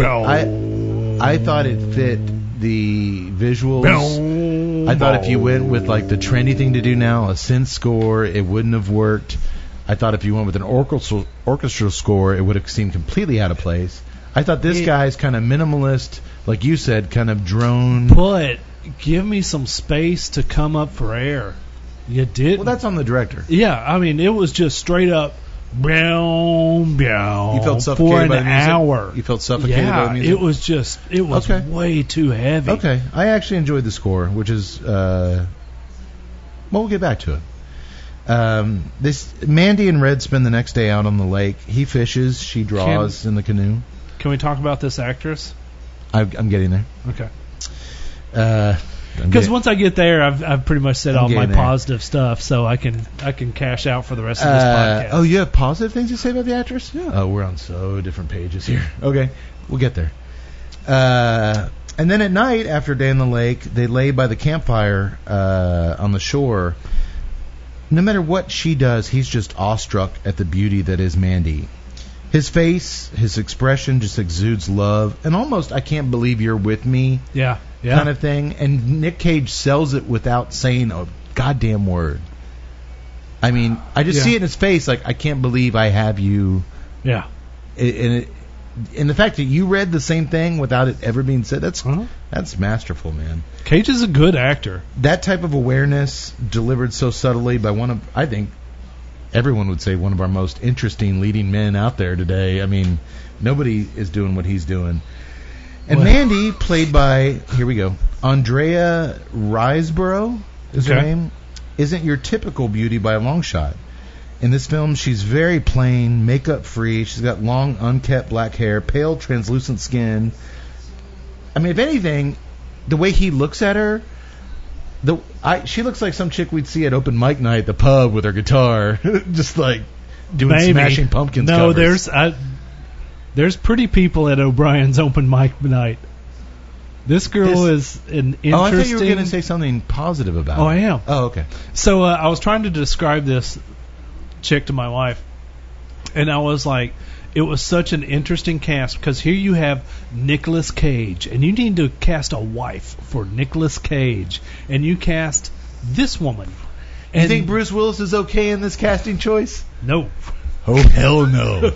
this woman is just man. She has got Thing is, uh, though, such. ju- if you look her up on IMDb, she's attractive. She's Oh, a is really she? beautiful looking Oh, chick. she wow, is gorgeous. she's gorgeous. Oh my god, because she does not look gorgeous. Because, well, in they this. did something here, and I couldn't figure it out because I'm looking at her like I told my wife that I was like, it, all wa- right, it, wa- it so- was like a pairing here because I'm like normally you know the the the stance is ha- has always been you know you take the guy and he's average Michael he's Douglas. subpar. And it's like, who do we And get then to be you, Michael like, give Douglas's him, wife? like, He's a 80. gorgeous Thirty year old uh, Anna Faris. All right. well, this is the instance where you see, you know, Nick Cage character, the lumberjack coming home. You expect him to have a semi-attractive, no, you expected to girlfriend? see hot.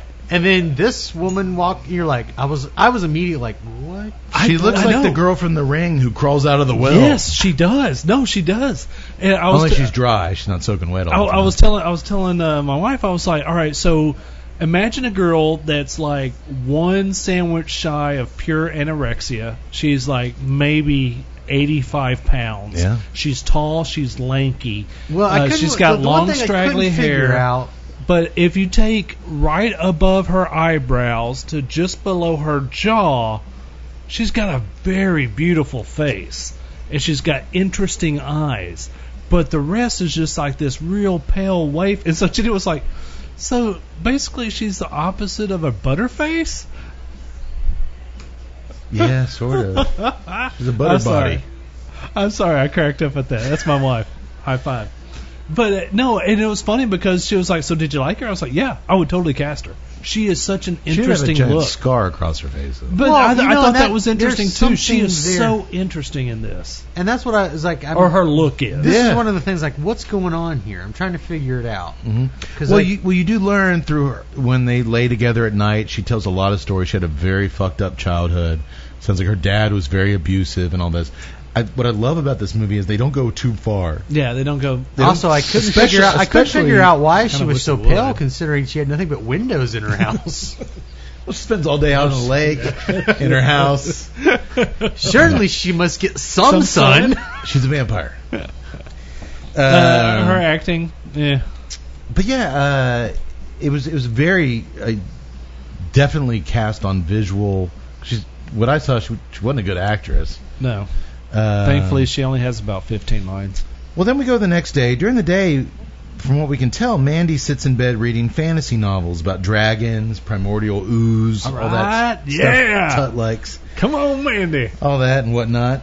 Uh, these books lead her to take long walks through the forest, which, through the director's lens, are very hyper realized. Rich reds and purples, colors just dripping off the trees, heavy use of slow motion, dissolve after dissolve after dissolve. Uh, Well, I'm thankful they don't do that anymore after this scene. you assholes said no more TNA. You assholes said no more TNA movies. No more. Whoa, whoa, no whoa. More boneheaded, Who said no more TNA? No more boneheaded horror movies. No. Cut, did you say this? No, I said no more boring movies. Well, here we go. This is not. This movie isn't boring. Oh, yes, it is. Well, Mandy likes two it here hours in the of forest. boom, boom. Mandy loves it in the forest. It's secluded. It's peaceful, or at least it always has been until she encounters an old '80s I van. thought Mandy was his name. His name's Red. yeah. Red. Okay. Oh God.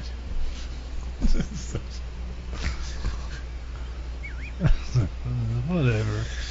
Uh, credibility. X that out. Can I get She Hulk in here? Please, we need a ruling.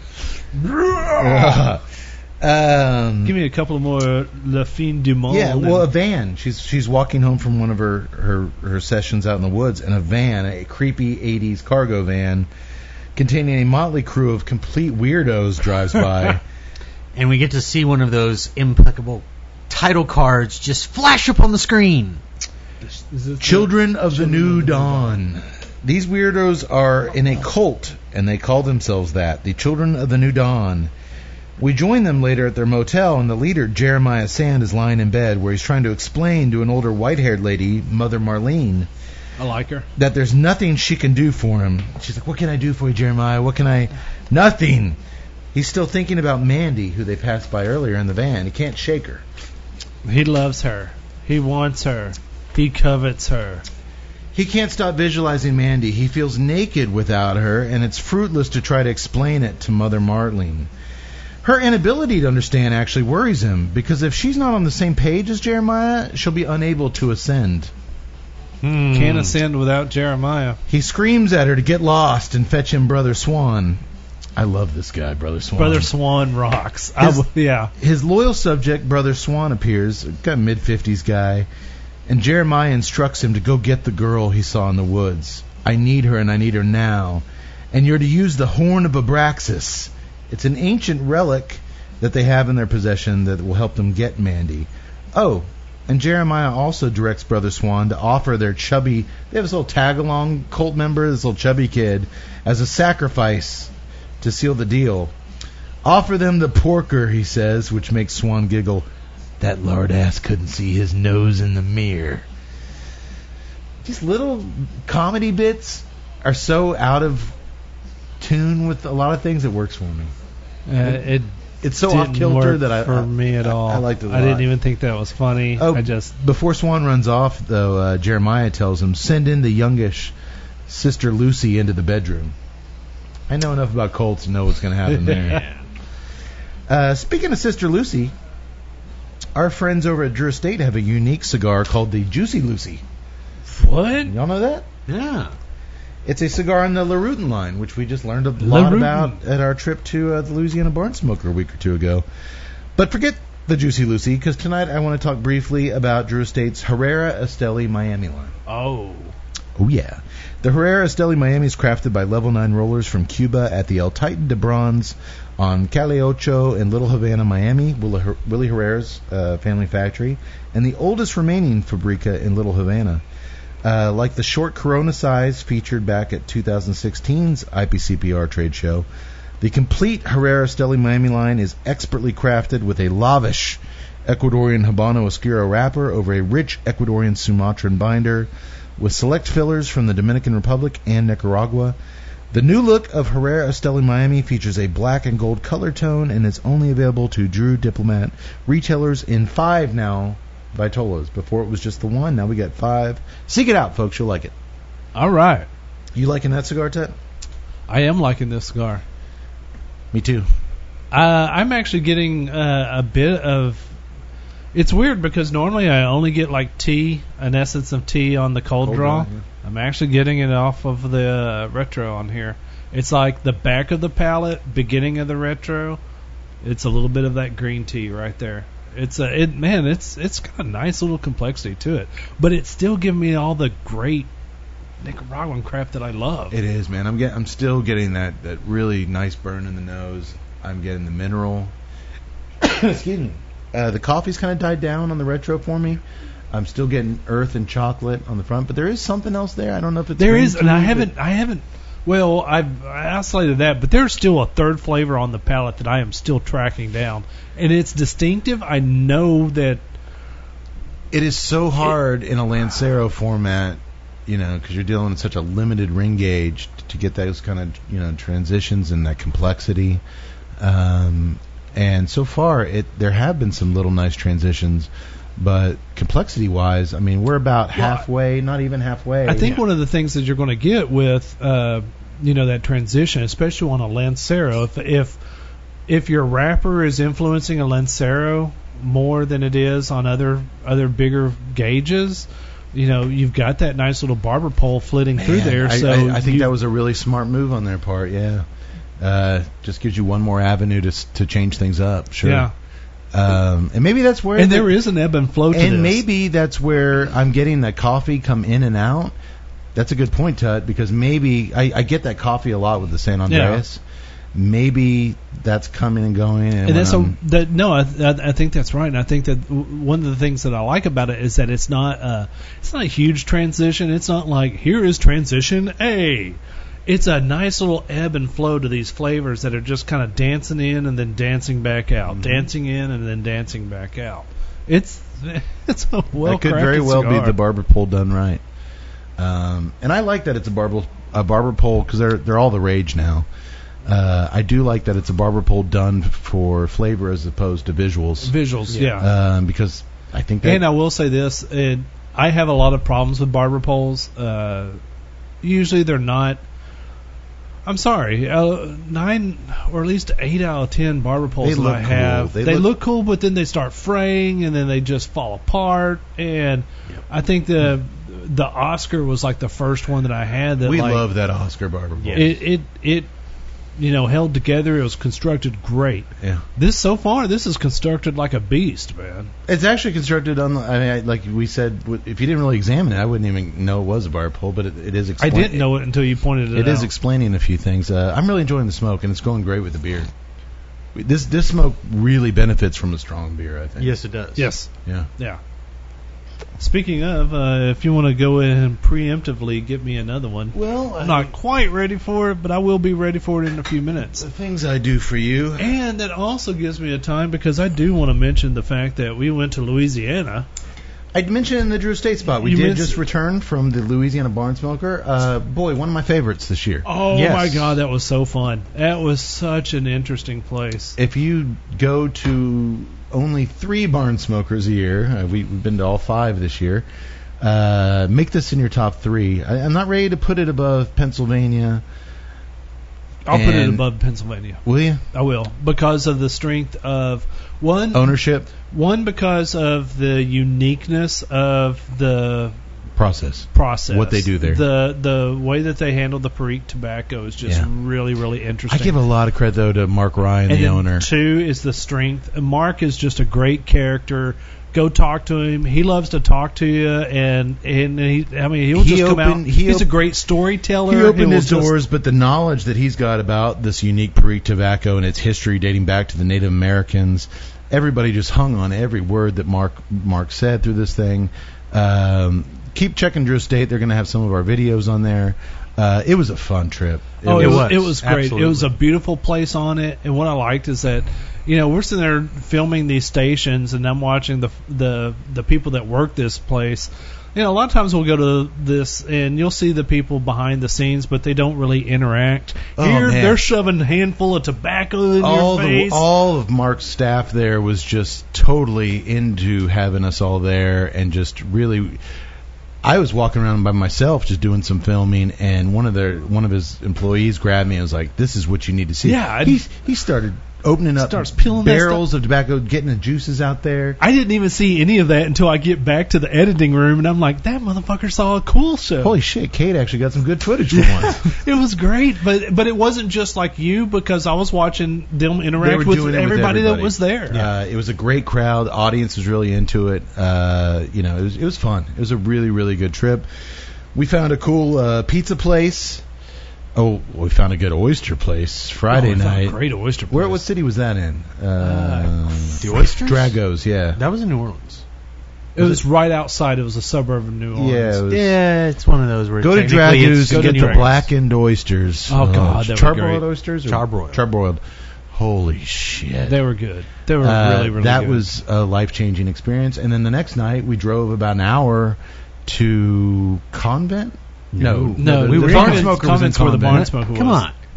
Thibodeau. Thibodeau, just southeast of Thibodeau, Louisiana. Thibodeau, Louisiana. We went to Thank uh, you, Pepper's Jerry Reed. Pi- Pepper's Pizza. Pepper's, Pizza. Pepper's, Pepper's Pizzeria. Pizzeria. Great beer menu.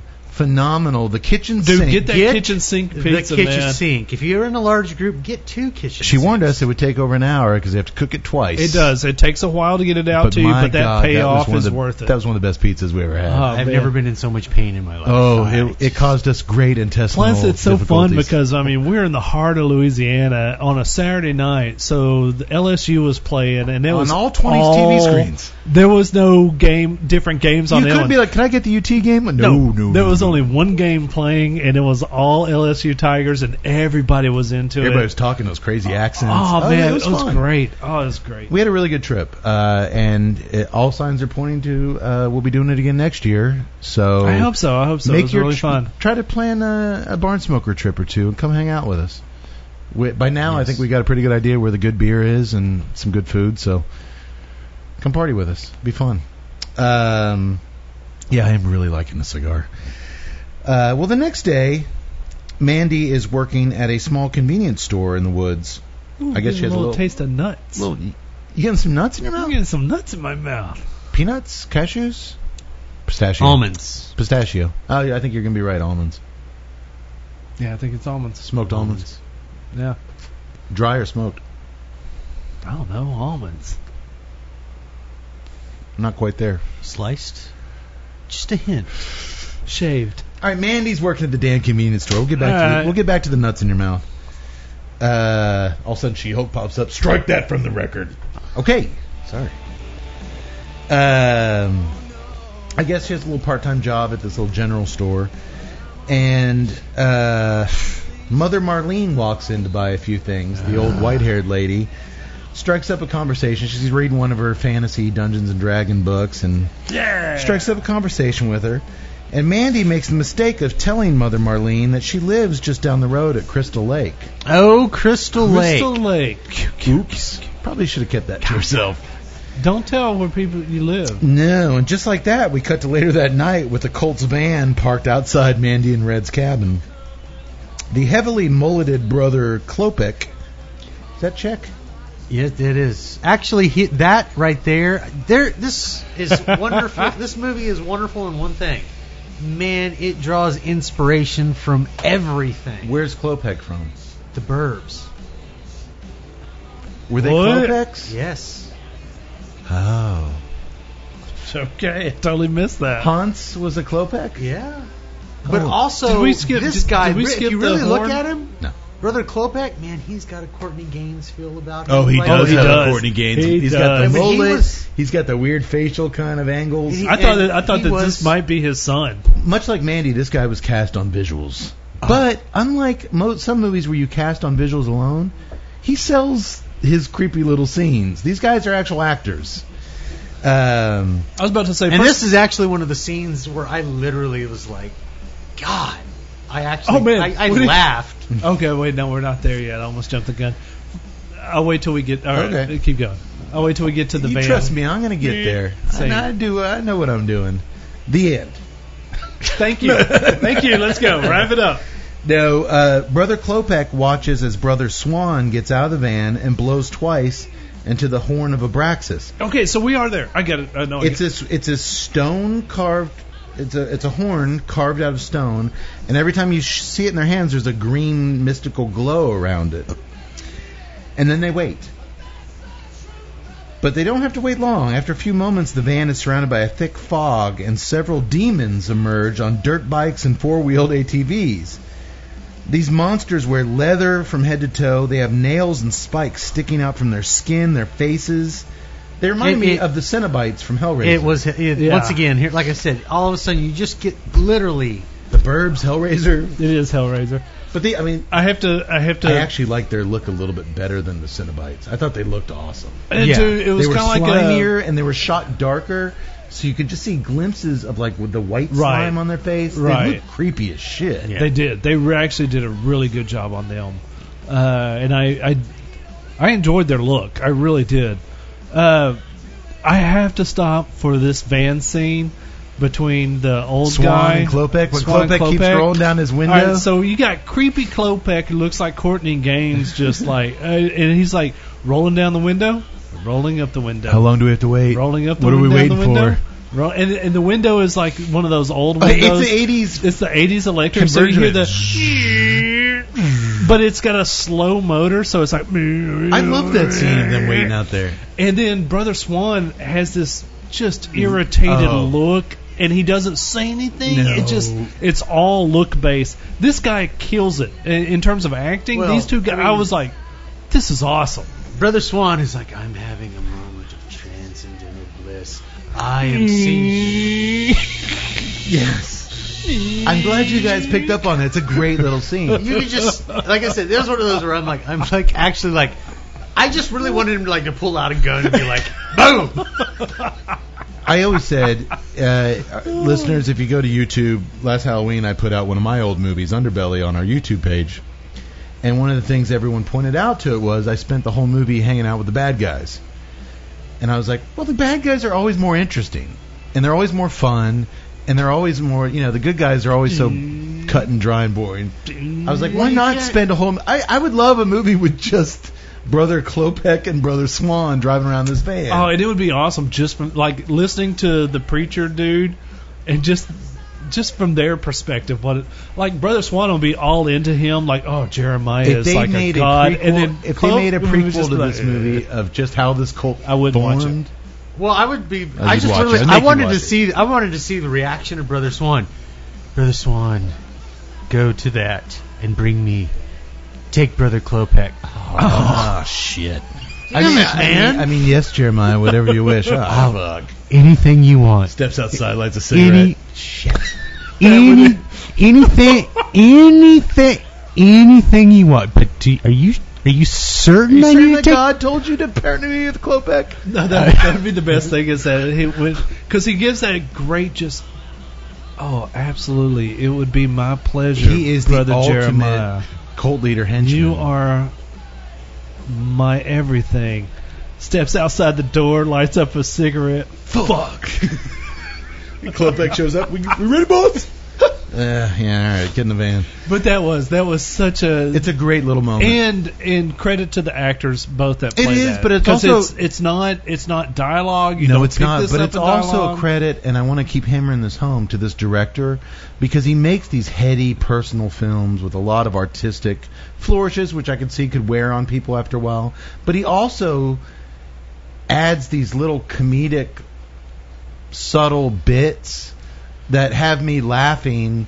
If the whole movie was shots of Mandy walking around slow motion with After Effects But stuff it going felt on, that way. It really did. it did in the beginning, and I was worried. But as soon as this starts happening, I, I that goes away for me. To me, no, I- it it I'm didn't sorry, but go this away. thing just basically turned into a visualization of a prog rock album. boom, boom, right there. Well, it's- you might see it as a, mu- a live music video. I, Uh, I explained it as every frame had to be a poster shot. I'm sure this guy was listening to some record, and this thing would sync up perfectly, I- just like people say that uh, I'm not saying Dark that- Side of the I'm on Moon record at this point saying Wizard that of Oz I go don't- together, but they don't. I'm saying at this point, I'm on record as saying that wouldn't be a bad thing for me. oh, I can you could understand tell me exactly what album like, it why is- you like this movie. I totally understand. I wrote get it. movies like this in my 20s and early 30s. I totally get I it. complete. I wrote a script. But I'm telling you, this is boring as fuck. All right. I'm glad I don't write those movies anymore. Well, Brother Swan gives the leader of the demons a mason jar full of something mysterious, and he takes a sip. And with that sip, then he looks to Brother Swan, and Brother Swan gives him the marching orders: "Go get the girl." Just then, Red Blood for blood. just then, Red steps out of the cabin for an after dinner smoke. He senses something's amiss out in the trees, but when uh, nothing emerges, not concerned one bit about wildfires, he ditches his cigarette in a big pile of brush. I guess maybe because there's so many fires now. Yeah, I was about to say it was Every the time, 80s. like there wasn't while like he's that many- chainsawing in the forest, and there's like brush, he's like, like, He knows the combustion rate. come on, man, put it in a beer can, something. It's the Northwest. It's rain. It's rain dense. Well, Red and Mandy are suddenly violently awakened in their bedroom by flashing blue lights and the sounds of electricity zapping all around them. It's like when the three storms came in in Big Trouble in Little China. The demons, uh, the three demons and Brother Swan are now in the bedroom. They knock Red unconscious and they drag Mandy out of the room. Oh, and the demons also take the fat kid, Coltman. Remember they're like, give the porker as a sacrifice?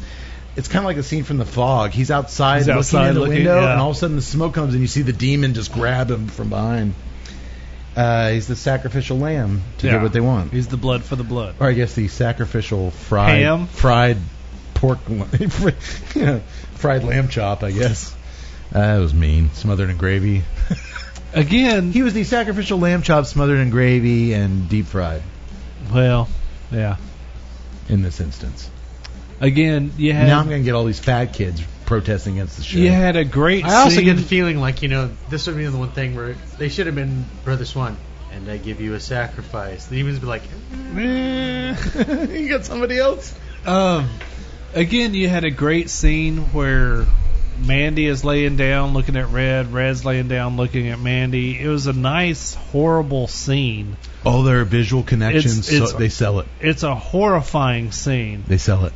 but they hang on it way too long. Uh, th- there was a lot of time given to them, them because it's that the- is my number one problem. Is like there's judicious editing. They could have been hang, used. they, yes, they hang drag on. through so much. Well, you get that a lot with personal films. You get that a lot of the you know the filmmaker wants that extra five seconds in that actor's eyes of looking at his wife for the last time. You want Well, that. What are you And it, fucking it, laughing it really about? it started at the She-Hulk. beginning. It No, I'm just started. thinking It back started to at the beginning of Unreliables. the movie. I mean, just want- wor- just them. You want laying- another minute of laughter? That's a that's a difference. He's trying to compare that to like I need a juicy. Uh, I need ten more seconds in this fart scene. That's it's a little different. No, it's not different. It's not. Th- it this- actually is not. But this is not It's- just now. This is everything. I mean, a lot of the scenes to me, I'm Yeah. like, you could have cut out Okay. three seconds. You could I, have cut out four I, I, get- seconds. I, You as a could have- filmmaker, understood why they every shot was held the way it was, and I got where he was he was choosing the way he the way he did. I got it.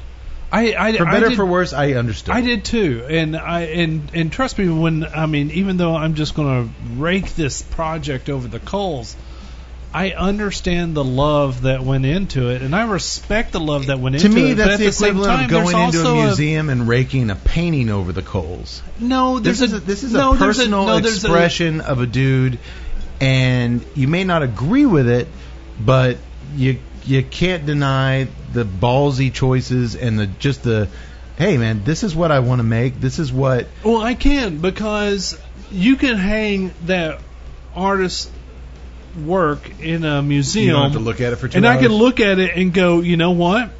That's a bunch of bullshit, and walk off. This, he can do the same thing. And I'm going to, even if I look at it for two hours, I'm going to go, Okay. that's a bunch of bullshit, and walk off. Stick with me. We'll get back to that. Uh, we cut to the cabin's kitchen where Mandy's now tied to a chair at the breakfast table. Mother Marlene, with her long white hair, tells her that the scary men are all gone. They got what they came for, they left, and your husband Red is fine as long as Mandy does what she's told. You see, Jeremiah thinks that you're so special, and there's a lot of responsibilities laid on you now, Mandy, because of that designation. Mother Marlene then uses an eyedropper to fill Mandy's eye with a few drops of some mysterious elixir. LSD. And then, while Sister Lucy holds Mandy still, The old broad removes a wasp-like insect This from, is a, the biggest fucking wasp ever. from a vat of chemicals. It's almost like a vat of like honey or. s- I don't know what this But dude, she is. pulls this wasp out with tweezers, puts it on Mandy's neck, and lets it sting her right in the neck. And this is a good four inch wasp. Yes. Uh, Oh, it it's is just- huge. I mean, it's a fake. Obviously, it's a. Yeah, but it's Uh, disgusting looking. Oh, it is. good it, job. it bites her right on the neck, and it sends her spiraling into a psychedelic mindfuck of epic, epic proportions. She's seeing swirling colors, images. Her hands are leaving traces, you know, wherever she moves them. Reminds me a lot of my freshman year at Sam Houston State University. Am I right? Eventually, she's brought before Jeremiah and the boys, who are all bathed in this pink glowing light. They're all lounging around her living room, just kind of on the couches. Brother Swan's drinking some tea, but everything is in this really harsh. Again, I love Swan. Oh yeah, but dude, all this room is just this really harsh, uh, kind of pink light. Um, Sw- uh, Jeremiah apologizes to Mandy for all the fuss and muss. Very calm voice. He tells her, "Oh, I should mention too." Uh, Jeremiah is now wearing a pretty sweet cult leader robe with the big triangular The big shoulder chu- pads. Yeah, the big huge shoulder, Shoulder pads. Oh pads. man. Oh no, man, that's straight up s- like Spock. Yeah. Yeah. it is totally the Vulcans. Uh, and in this crazy outfit, he's apologizing to her. I'm sorry for all the fuss and muss, but I, I he saw her in the road that day, and he she called out to him silently. He demands that she looks at him, yelling at her, "Look at me!" You must have you. And then he takes a softer tone as he makes his way over to the turntable. He asks Drug Duck Mandy if she likes the Carpenters. Oh, the carpenter. He's a big fan. He's a real big fan of the Carpenters. But then he proceeds to put on one of his own records for her listening pleasure. He actually holds up the album Jeremiah Sands. He actually made a record. Of course he did. Now, there's clearly a Manson family uh, Yes. aesthetic to this cult, but in my mind, It's also Koresh. most certainly because of where we grew up, I immediately associated with Koresh, and the Koresh, Branch yeah. Davinians. Yeah. Uh, like I mean- Charlie Manson, Koresh was also a failed rock musician who, when he discovered that musical superstardom wasn't in the cards, decided to become Jesus Christ uh, personified. Again. That's what you did back then. You didn't Yeah. make it in rock and roll, you started cold. Now you host a podcast. Wait, Did I- what? Did I say that out loud? Oops. She Hulk objection. Objections! I'm going to give you guys something else to drink later in the night. Just follow No. me. Follow me along with it. If he pulls out a wasp, Cody, I want you to take him down. Brother Tut, I'm gonna need you to go. I suppose Jeremiah's probably If somewhat. of there's a- fog that kids in this room, I'm out of here. I suppose Jeremiah's probably a mesh of Manson and Koresh. Yeah. Uh, but did you guys make that Koresh well, immediately? that connection? Oh, I, I, I didn't do the the the Koresh because I mean I didn't do the Manson thing. I, I d- I saw Koresh all the way, but I think that comes from it was th- our time, it was our area, you know, it was Texas right up the road. I'm willing to bet most everyone else thought Manson. yes. You got I this know. cult We of got this gold. young Well, young chick. And yeah, they're, but I they're mean, you following also them had around. the- Like, this is the Manson cult. I mean, this is. basically yes. yeah. Yeah. Um, I, I just I wonder if that's unique Given- to us growing up here that we well, I mean, we, given saw the the time crash. we frame go straight to the Branch in which Davidians. that he he presents this as it being 1983. Most everything here is being, of course, influenced primarily by the 60s and 70s. yeah, So You would have more. Manson makes more sense. Right. It- it than- makes sense. Jim Jones makes a lot more sense Yes. than Koresh. That's where that's where I thought it made sense because there was a scene in that van when he first pulls past Mandy on the road. He takes off those Jim Jones, June Jones, Giant, Jim, Jones, giant the sunglasses. uh, giant sunglasses. That Yeah. was totally That Jones. was big Jim Jones. Totally That's Jones. kind of a mesh of all these things. Yeah. And make no mistake, though, Jeremiah is still super bitter about his rejection by the record industry and how they couldn't understand, how could they fail to realize my genius? But it's okay, because it all led him to his true path, which is far greater than fame. I actually thought the record was kind of cool. It's what he was. Tr- you like the song? it actually was. Hey, they actually started a on Bandcamp before the movie was made. They actually started this song Yeah. to kind of like start stuff about the film, and it like it had a shitload of download. Like it actually, It it's- wasn't it's horrible, not a bad man. song. It wasn't horrible. It's kind of Jethro Tull meets kind of Jefferson Airplane. Man, if you if you see it in the context with of a this little movie, it James fits. Taylor kind of. fucking fits. It does. It's great. Yeah, it- they did their they did their job of making the, the song that's playing fit the the scene, the character, everything. It, it, it does work. Uh, but he says this is what I was truly chosen for. So it's, he's glad he didn't become a superstar. This is what I was chosen for. A light shined down on him in waves like the light of pure hate, but also pure and total acceptance. And a voice addressed him. This is all he's telling Mandy. A voice addressed him as a friend and told me as a friend, Jeremiah, they were wrong, and you are right, so right. And he blessed me with his kiss, and he gave me his warmest permission to go out in the world and take what is mine. What is mine? My wants, my needs, my pleasures. That's Koresh.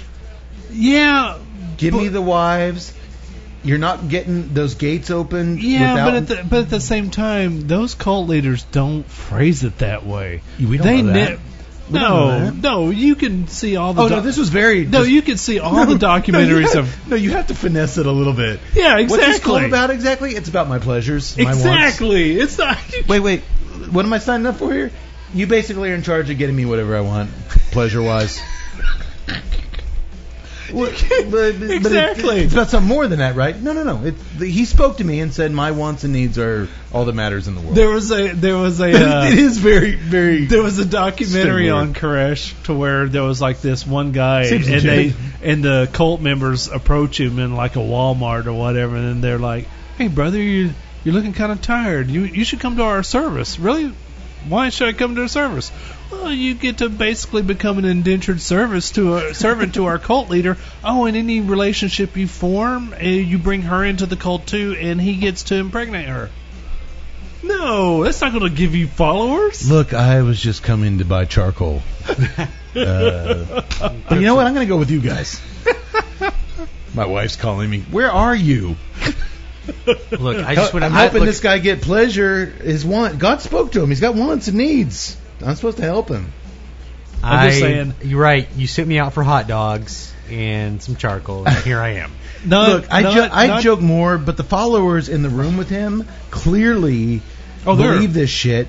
And there's plenty of people in the real world who believe this No, no, shit. no, no. That's one thing that's That's what's crazy. There's people in the real world that, hell, 76 people died not less than 45 minutes from here because of this kind of bullshit. to me that's what's so astounding is that I've never met someone that charismatic that would make that would swing my needle that way. I'm close. How char? No, not even close. No. She Hulk ruling. well, you're sitting at probably one of the most cynical tables on the planet. Do you believe that you can This be is cyn- literally the corner of no hope. Good luck finding believers here. But I mean, just how charismatic is that? I mean, you're talking at least ten times more than Tony Robbins charismatic. Oh, yeah. I've, I've That met. is pretty charismatic. I've met He's seven feet tall. And he I would mean, you hypnotize with have to his be teeth. so. No, chari- but I mean, you I- have to be so charismatic that you would let, you would have me convinced that I need to let you impregnate my wife Yeah. as I load my AR-15. your or- daughter. Fuck My- your wife, yeah, your daughter. my your wife 14 year- and my your daughter. 14 Koresh was impregnating 14 year old daughters. As I load up my fucking semi-auto and go face down the feds. Correct. That's that's big time. It's kind of like it goes back to Conan and the steel. What is the power of steel? No, we talk about the power of flesh, boy. And he does. We're we're gonna get to that one because he pulls that out. Yeah. Yeah. It does. Uh, it's also crazy, but people buy it every day. I met a few charismatic motherfuckers in my life, and they would never. Hell, we followed one around the country this year. JD Jonathan Drew. Nobody speaks to a crowd and attracts a throng of That is people true. That is true. to meet him and to talk to him. But I guarantee you, JD got up on the mic and was like, "Hey, I heard a voice last night. Tell me about my my wants and my desires are above all else. So I want everyone to send their wives up on stage. That's not going to get him anywhere. No one's going to." Uh, I don't know. There might be about there'd be, 15. there'd be a couple guys like, "Get up there." Uh, the sm- It might get me an ashtray. Get up there. The cigar smoking crowd's a little different, huh? Is that right? Uh, well, My Well, gun I- says I different. can just picture Fabian pulling down his sunglasses and just kind of nodding. He's the brother Swan. Fabian's totally the brother Swan. No, I mean, it, again, we joke, but there are people out there that buy this shit every day. yeah, They're missing something in their lives that this is what they latch onto. So I understand despair. could at be no a- point in this was it like this. This couldn't happen. These guys wouldn't be following this idiot. Of course they would. Yeah, There's a million of these idiots around the country right now that have people following them in a van that we've never heard of yet. that's the sad thing. There was never once in this scenario to where I'm like, the cult's unbelievable. That never, ever occurred to me. You're, you're absolutely right. Well, Jeremiah tells Mandy that he's had the pleasure of being with countless women, but none of them have her radiance. She's a special one, just like him, and he wants to be special together. Really? Radiance? Her? She's translucent. She looks like her skin is made of scotch tape, and she hasn't combed her hair in a month. She's the chosen one. I was picturing like Carmen Electra. No, there's something. You with the big boobs and the G string. She-Hulk, pleasure me. Yes! She Hulk would have been more believable. You got it, boss. this chick, like, there's nothing that says special about there's this something one. about her eyes and her look. It is yeah, in After Effects, they dilated her pupils this big. She's crazy looking. she's But he likes her. interesting He looking. saw something in her. Different strokes for different crazy folks. Apparently so. Well, he opens up his robe then to expose his wiener. It's just hanging there. You know, Hold I on, could have hold gone on, hold through on, a hold- lot of hold- stuff. Hold on. No, keep going.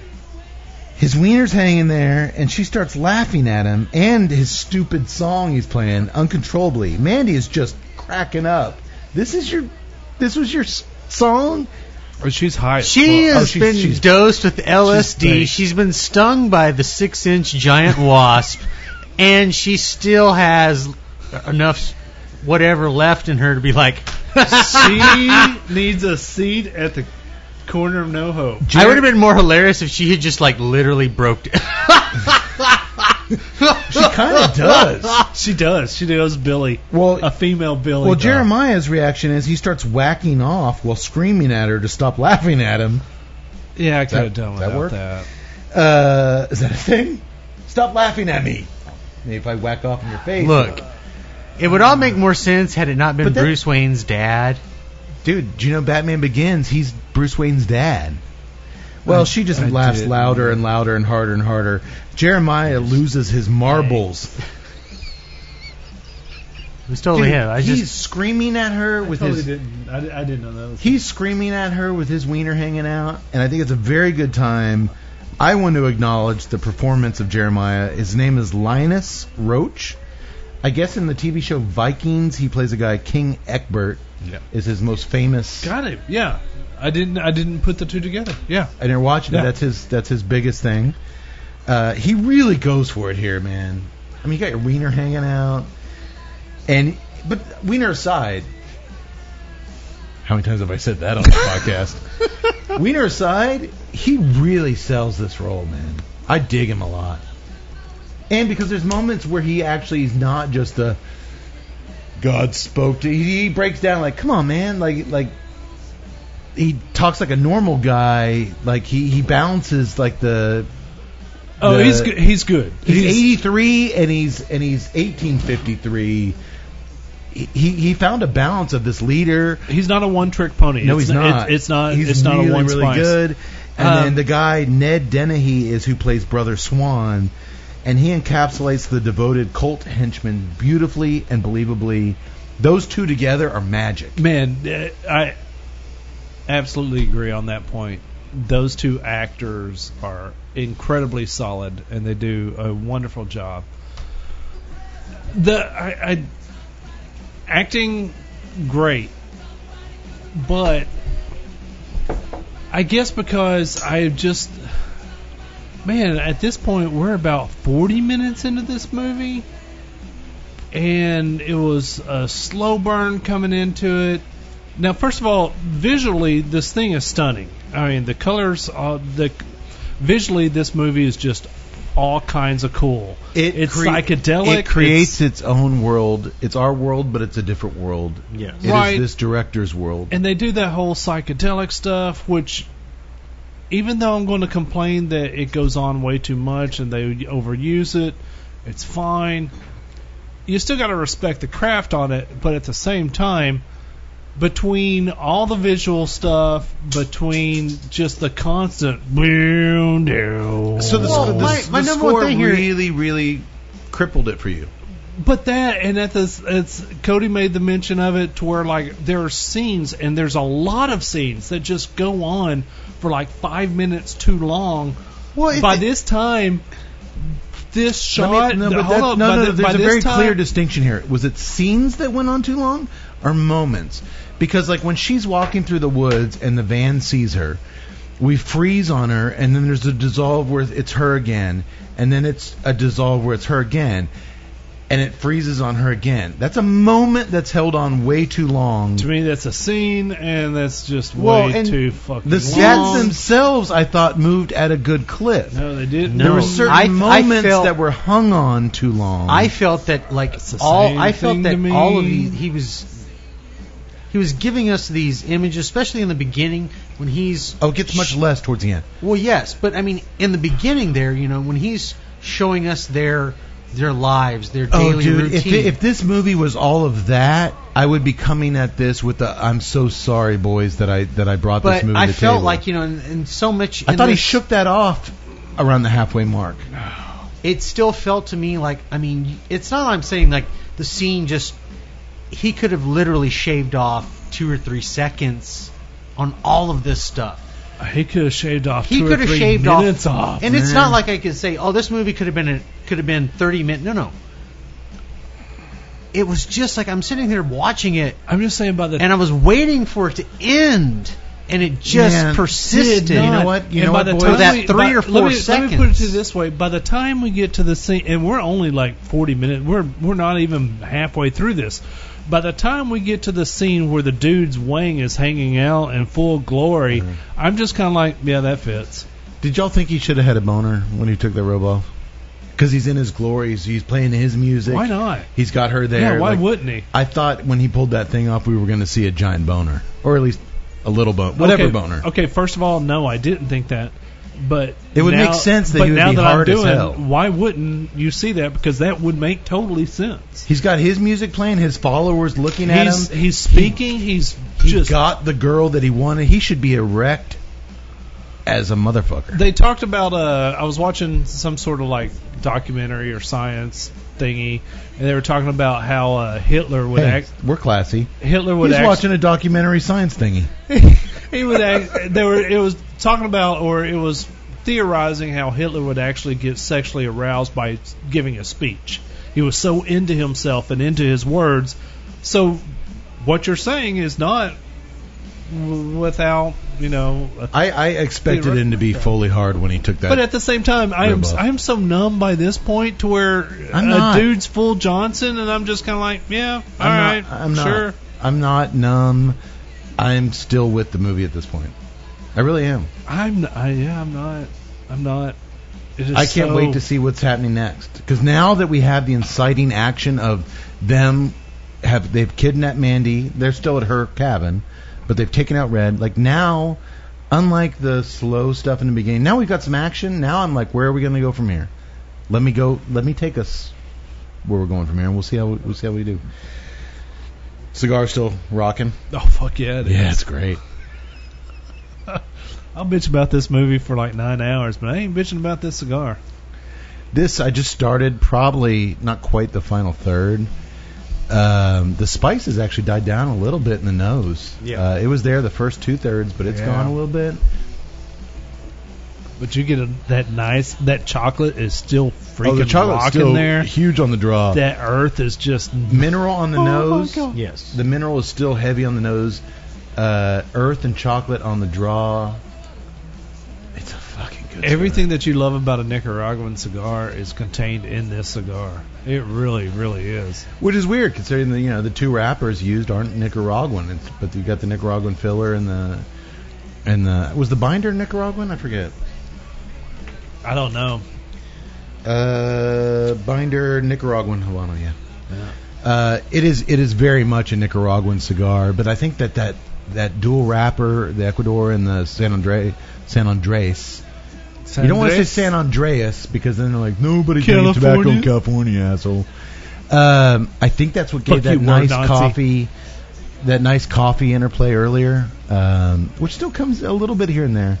But man, chocolate, earth, mineral. Uh, No, because there's a Mexican Spice comes and there's goes. a Mexican bean coffee that's really really freaking nice, and this that reminds me a lot of this cigar. The strongest to the to date um, that we feature on the show from Black Label, I th- believe, was Last Rites. Okay, I think that was a full a full blown powerhouse, and we really liked that cigar. Uh, I'm enjoying this significantly more.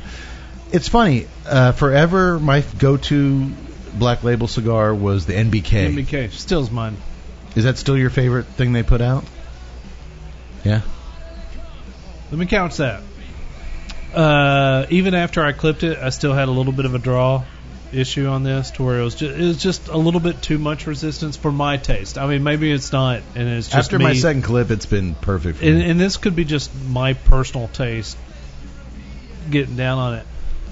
Outside of that draw issue, God, yeah, yeah, it's pretty damn good. Putting this above the NBK, huh? I'll I'll at least put it with. Wow. Uh, earlier this year, we featured the SNR, the Serpent and the Rainbow. I might. a- I, it might actually. It might actually edge MBK. you got MBK knocked down a notch, huh? I, I believe it. Um, the thing about MBK is, unlike Last Rites and some of the other their core lines, MBK had a lot of complexity and a lot of different transitions into Right. it. That's what we loved about it. This has that in spades, and it's got the power that the MBK doesn't. It doesn't deliver you that that kick in the nuts that this does. I mean, this is a strong cigar. And it's just flavorful. Yes. Yeah, I mean, strong and just flavor. Flavorful. I agree. We did the SNR earlier this year, uh, Serpent and the Rainbow, which was something very different for them. Uh, I believe it's Sumatra. Yeah. I could be wrong on that. But it was a, a lighter shade cigar. But man, that thing was so nuanced, so balanced, with a lot of flavors. That overtook NBK for me. My fa- my I- I smoked a couple since then. SNR is my I'm like these guys need to do more outside of the dark stuff because this SNR is just really hitting home for me. Man, this fucker this This is this is this is topping it right now for me. this is damn this good. has been solid the whole way. I haven't even had to relight it once, even which with is all the weird for talking. us with all talking. No, I haven't either, Uh, dude. It's it's fucking good. Uh, I'm gonna wait. Nah, I think we all kind of know where we feel about it. You want to talk to price point? Yes, I do So we because get back to I've the almost movie? filled out my little score sheet here. Okay. Take a guess. Tut you first for once. Oh my goodness. It is uh, it is limited, but in that retailers got it. Some were you know promoted and stuff sold out quickly. Others that don't promote it so much still have some in stock. You can find it. Um, so don't ta- really take that. in. It is out there if you want if you want to find it. You just got to do a little digging. A lot of these manufacturers now have Facebook groups. Uh, you know, Roma Craft has it you know, Drew State's had it forever, but you know, there is a black label Facebook group to where if you're looking for something, you know, people can lead you in the right way. There's a RomaCraft Facebook group. Skip. I haven't gotten invited to that. Uh, he asked that I not tell you about it. Oh. Sorry. Um, price point.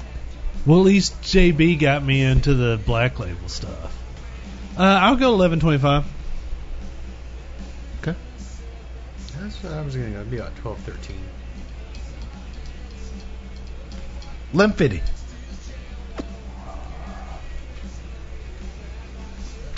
Well, Eleven fifty. You almost nailed it, Tut.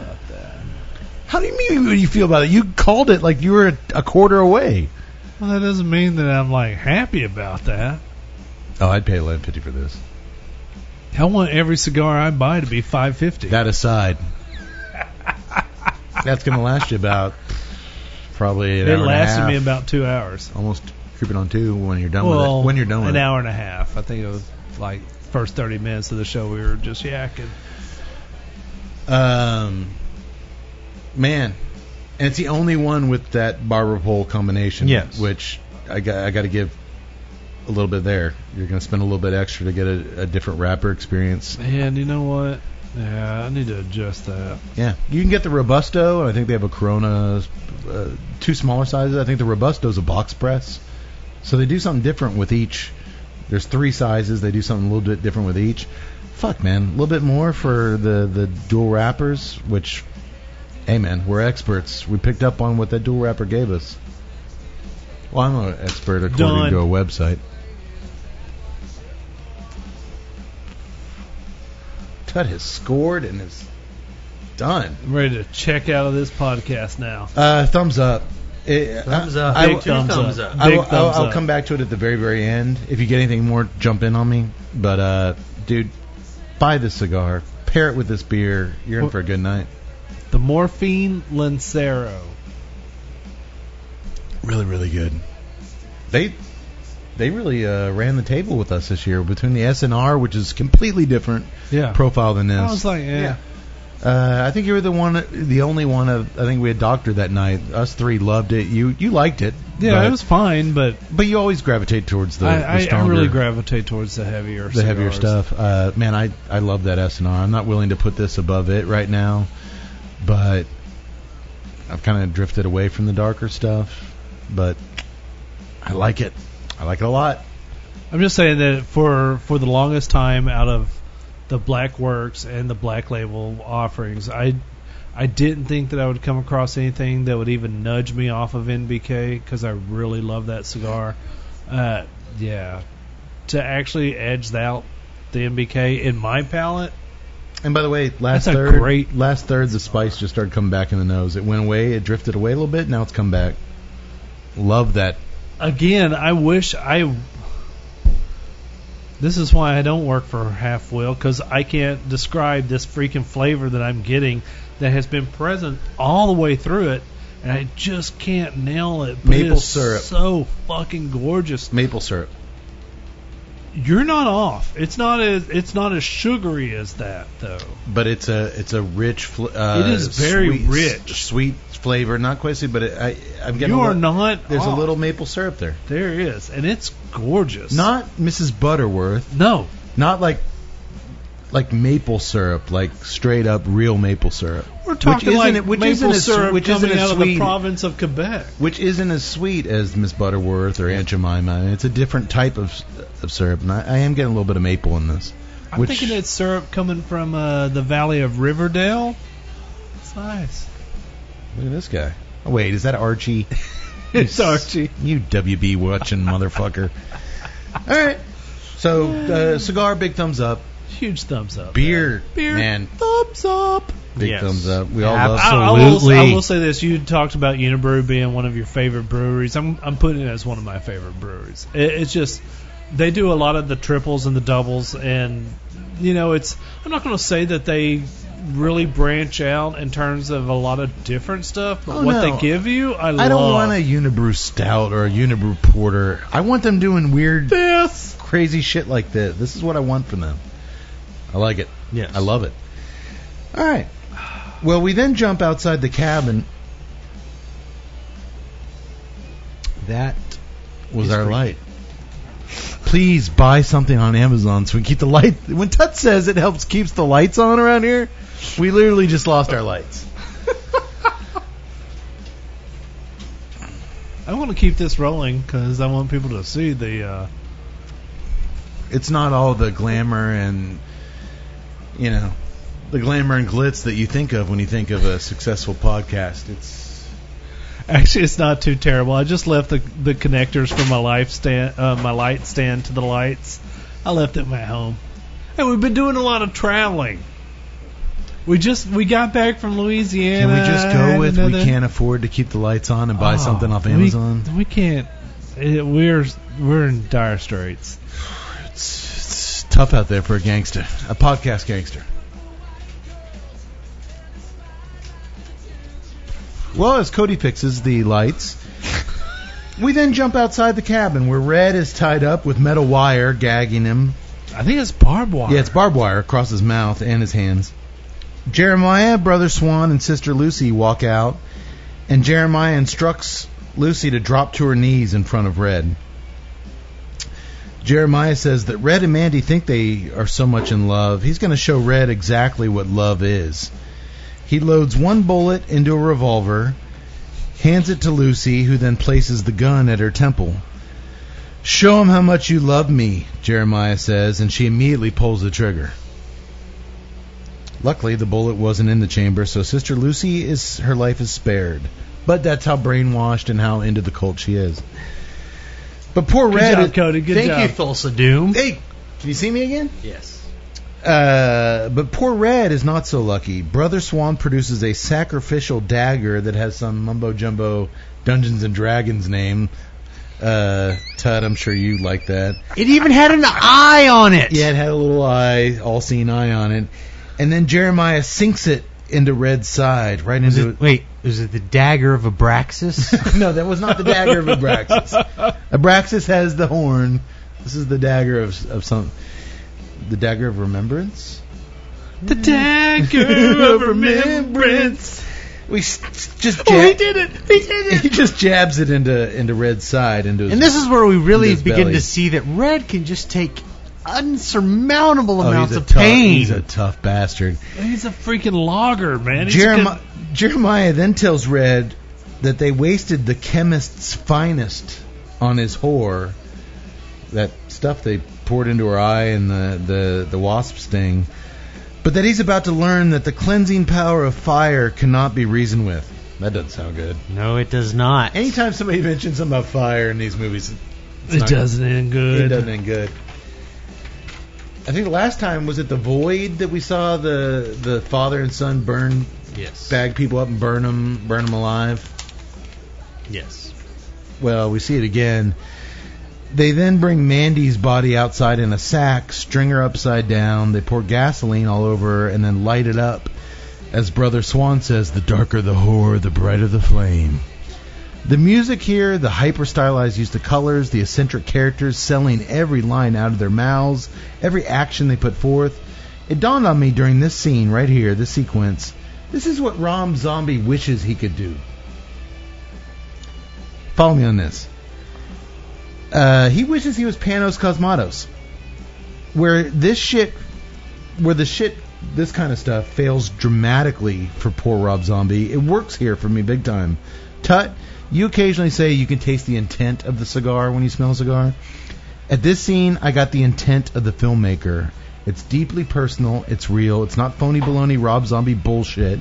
I sense the intent. From Jeremiah's stone faced reaction to the burning of Mandy to Mother Marlene's barely controlled giggles of joy, 'cause she never liked, she never saw what Jeremiah saw in Mandy. She's giggling over there Oh, and the clump motherfucker. to Red's tears and pain as he watches Mandy, to Klopek, just weirdo watching the body burn. I believed it all 100%. When Rob Zombie does this shit, these actors are just, hey, go crazy. Go take it to 200. No. Yeah. I believed everything here. And then all of a sudden, boom, just like that, the cult calmly packs up the van, their station wagon, and they leave. Dude, that's the. Rob Zombie creates these scenes and there's no personal attachment to it. I got what the filmmaker was doing and the actors sold it. Like I every cutaway he did to the cult members, I believed them in that moment. I'm Give me just- that, Tut. Yes. But again, and this is going to be residing throughout the entirety of this movie. There is not one part where I doubt the director's intent, where I doubt his personal involvement in this. This scene was horrible in terms of being horrific, Yeah. which is a compliment. It, it- We're seeing a woman burned alive. it was horribly horrific, and it was uh, a hundred percent believable. Like you said, there's not one aspect of this scene that is believable. I just wish that I wasn't so numb to the point to where I'm just like, okay, get on with it. And I do wish that at this point maybe he had sped up some of the earlier stuff to where guys like you weren't disattached at this point because I think if he had gotten here quicker because the second half of this movie does work at a much Yeah. quicker pace I think I was afraid of it. I was like I- I'm- he's going to lose people in that artistry in the beginning and they're not going to be willing to. I understand you want to lay the groundwork. You want I to get that show, too. and I'm like, then like I said, I'm not saying like he But I'm needed not. to And cut that's not a scenes. slam on me on you he guys. needed to shave seconds. That's not me a slam on you guys. That's me a slam on in general. Like, man, I really hope you didn't lose too many people in that opening slow stuff to where they're not going to be. There's there's always a balance between artistry and it's called storytelling. editing. It's called And I mean, this is Well, obvious- editing. this is what he wanted to see, but I get Right. that he also needed those other people in that editing room. Like, it's got to move. It's got to Yeah. move. well, I hate You've got. You've got. as a as a director. The worst thing in the world you can ever do to me I, well, oh, I know. is I under- snap your fucking fingers and tell me. Well, I- I'm not gonna. I'm not gonna. Cut, now, cut. I, now I'm gonna do that every fucking time you're in my room. We're done. I'm gonna do that. And This is our last podcast. I, I'm just. I, But that's. I'm not. What I'm saying is, I just. I've been there were I- seconds. I, I, have- mean, but I I'm telling you as as a guy who who used to write a lot of movies like this, but made a a, a movie kind of like this Yeah. that a lot of people said was slow and kind of self indulgent in certain places, and I I, I had that I think the in my- term. in I my- think the in- term. I self- had that constantly in my ear, and I would s- I would literally fight a five hour battle for a three second more in a, in a in a shot. Why can't you just cut here? For me, that three seconds that it took it meant the world to me, and it, enough to where I would fight this ungodly. Brutal fight to keep that three seconds until eventually, you know what? I regret it.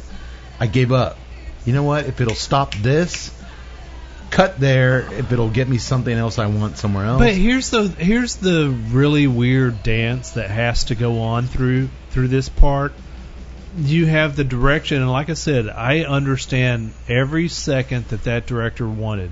Like I said, eh, he's looking at every scene, thinking poster shot. This is beautiful. This is I gorgeous. don't think he's thinking This poster. is- no, but I, I, I don't think it's a marketing thing. I don't think he's thinking no. poster It's not. shot. It's not marketing. He's just looking at the I beauty need, of as it. an artist, I need that. I need that moment. I need those three seconds. He's looking at the beauty of every frame and every But scene here's that the he's deal. doing it.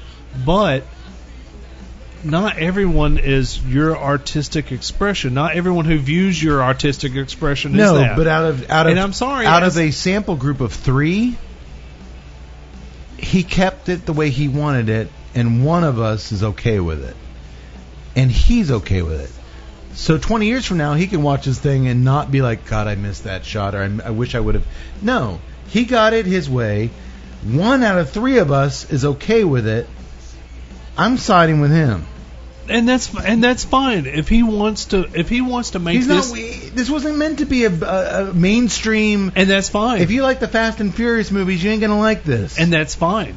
it is fun. If you're it's making different. no, I, if you're making this movie for you, if you're making this movie for the independent art house, if you're making this movie for all the people that hang out in the coffee shops No, and no, talk no. about all the No, no, hold on, let me let me roll on. If you're making this for this. All the people that talk about all the great artistic expression in film and all the directors that are going crazy, that's cool. But if you're making this for people like me who maybe not into this sort of I'm just there's think- no story here. I think it's- the story Oh, there is a drags story. on. No, there is a story so here. fucking much. There is a story to where here. I'm the like This is a story here, and I don't think it's that he's making. it's a it- story that could have been told in 45 minutes. I don't. No, it's not. It's a revenge film. It's a death. That Wish could have film. been told in 45 minutes. Well, then any film could have been told in 45 but minutes. this was told in two hours. But he's not making it for the art film crowd. He's not making it for He this. is. He's making it for himself. And if you happen to align with what you the, what he likes, you're in store for a good thing. That's great. I Good respect on you. that. I That's respect great. Good that. on you. Get those Sundance awards. Get that freaking art award. I'm not bitter about it. That's great. I'm I'm not bitter. I'm not doing a bitter slow clap about it. You made a film that means something to you and that you like, and if someone else happens to be on board, which a lot of people are, me being one of them, more power to you. Yeah, Ten I- years from now, you don't have to watch this and be like, man, I'm really shitty. I, I wish I would have kept this. I wish I would have done it this way, but I, I wanted to try to make it a little. No, wh- why? In in today's day and age, when everything's going straight to video, everything it doesn't matter no. if you trim three seconds off this scene, that scene, it's still going to be released the same way. It's still going to be the, why not Yeah. you make something you're happy with? And I'm And and, that's- I'm not going to shit on him for being happy with what he released. You did a very sarcastic slow clap. I'm not going to shit on him for making the movie that he wants. But I'm also going to call him on the bullshit of it. I guess where we're disagreeing here is bullshit and personal choice. Yes. But I'm okay- that's that's the way with good art everywhere. Are we talking about art on the Tuesday Night Cigar Club podcast? This is art. Wait. This This is art. This is this art. is the closest thing we've come to art on the show. this is I art. never wanted to speak about this. Oh jeez, She Hulk. No, I, I mean I'm I'm sorry. And The that- fir- that's Well, like- well, no, It my, is. And my only this is complaint us here. arguing over a painting. This Yes. is this is Yes. and this is It really literally my is. thing. I said the opening. Everything else is is fine. The opening to me dragged. I was I was so afraid they would lose you in the opening because it is so. And the slow. only reason I stuck so- with and- it, I was literally checking out five minutes in until Nicolas Cage mentioned Galactus. oh, I forgot to. I'm sorry. well, well, I'm like, "Ah, well, I am going to hate this fucking. Well, I like Galactus. well, well, well, Red, Go on. and, well, Red What and were you Mandy are saying? well, Red and Mandy are laying in bed. She's talking about what's your favorite planet. Hers is Saturn, and he's like, mine's Galactus, and she's like, that's not a planet. And he's like, no, but he eats planets, and then he's like, starts playfully, like, nom nom nom, eating. it. It's a cute little scene, and Cage is a huge comic book guy. yes, absolutely. I should have mentioned that. I'm sorry. And I mean, And I think we have to take a picture of your tattoo to like show Cody's personal involvement. Did in you do this. some tricep extensions today? Uh, Can- can yes, you get- can you flex? yes, I, I can, I can do it all. All right. Well, Red eventually slips out of his barbed wire shackles and crawls over to the smoldering pile that was once his wife. I have to I have to interject the whole coming out of his barbed wire shackles thing. There's a lot of times where you see people tied up in barbed wire in movies to where I'm just like, that doesn't look bad. This looks bad. oh, it's digging into his skin. It- Oh. it, looks terrible. It, th- that and the barbed wire across his mouth, I'm just kind of like, I saw a little bit in the trailer to where I was just like, man, that kind of looks cheesy. But in this scene, I was like, holy crap. He gets out and he watches then as her ashen skull, which kind of keeps the shape of her face, blows away in the wind. What a shot that is. It, wa- it actually was really you gotta good. love that. It shot. was really He good. literally watches his wife blow away, dust in the wind. Oh, we are uh, Kansas dust in style. the wind, If they start dude. playing that song, uh, they don't. Thank God. I don't think you guys can handle it. Uh, Actually, I, I could have totally handled that. but basically, that's what was left of Mandy blows away in the wind. Uh, he stumbles into the cabin where a commercial, the TV's playing, and a commercial is playing on the TV for Cheddar Goblin, macaroni and cheese. It has a gremlin like goblin, the Cheddar Goblin, puking up liquid cheddar cheese all over some happy kids. It's got 60% more cheddar than the uh, leading national brand cheddar cheese. And then the TV cuts to the emergency broadcast news system for the night, and he looks at the TV, cheddar goblin, and then he collapses in the bed. This is something that has taken on a life of its own. If you follow film the things, cheddar like, goblin. people love the cheddar goblin. Cheddar goblin's pretty awesome. Apparently, that segment was directed by a guy uh, that did the Adult Swim thing, Too Many Chefs, or Too Many Cooks, Yeah. which was this absurd kind of take on Full House where it was just this theme song that kept playing over and over. Too many. It was like they introduced like 500 cast members. Some were porn stars, some were like. But the Cheddar Goblin is apparently like this huge cult thing now. It looks like a gremlin. Yeah, It looks like one of the gremlins or the critters just puking up this cheese. And Cage's expression as he's wa- you know he's been stabbed, he watched his wife die, and he just goes in and he's kind of just focused in on this cheddar goblin. It, it, it is a cool little moment. the only thing that I think that I would have actually liked to change about this movie, especially not, don't touch the cheddar goblin because cheddar goblin rocked. Instead of cutting to the EBS, cut to that final uh, national anthem that used to always play. playing at the end. This is Oh, the that end- would've been- this is the end of our broadcast thing. Yeah. That would have been perfect. That would have been nice. I think we, we we experienced that. I explained to our listeners. We we did one other movie where they cut to that, and I had to explain to our millennial listeners like that used to be where the, your night was over. No more. No more TV for you. That was it. You get a flag waving and the national anthem, and it, it's over.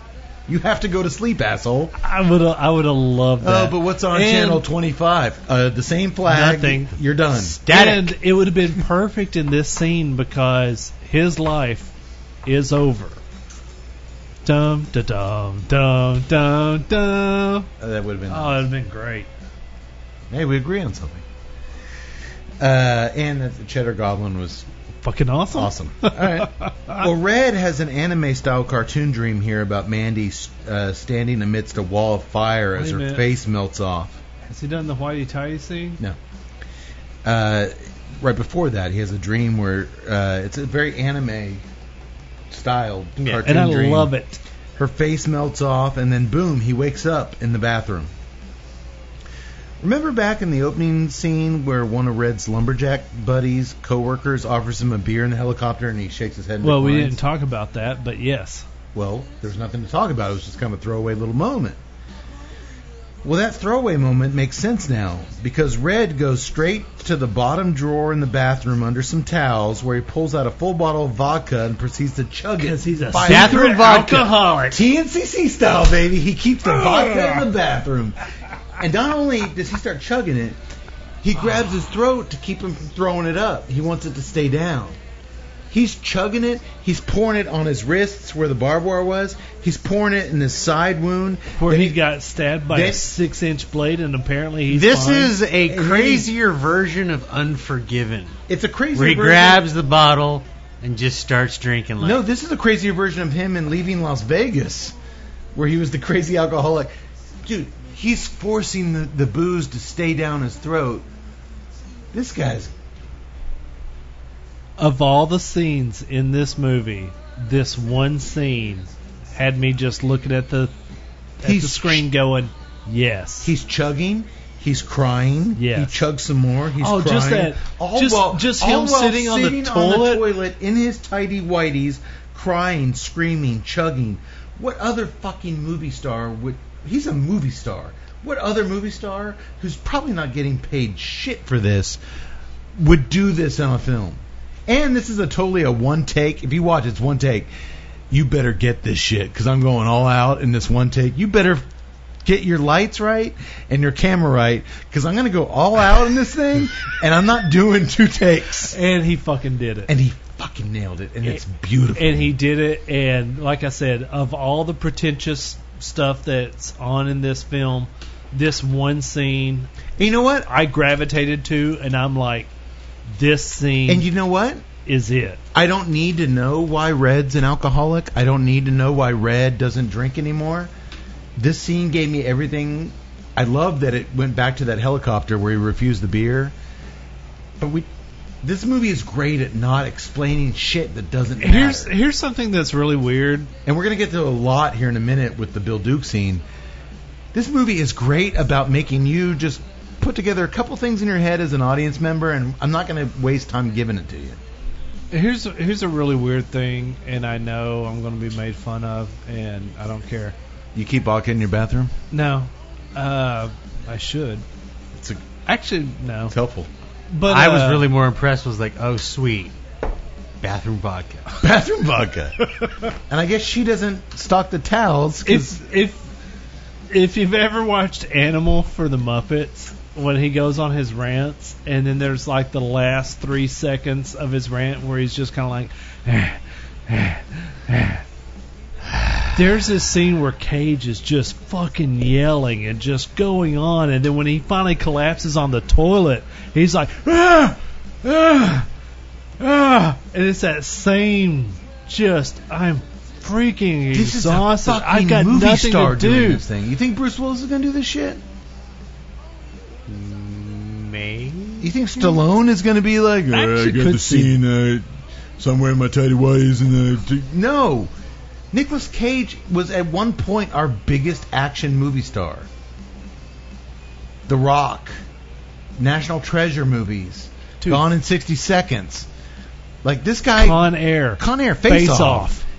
This dude is sitting on a John his tidy ways with a tiger T-shirt, chugging vodka, choking himself to keep it down.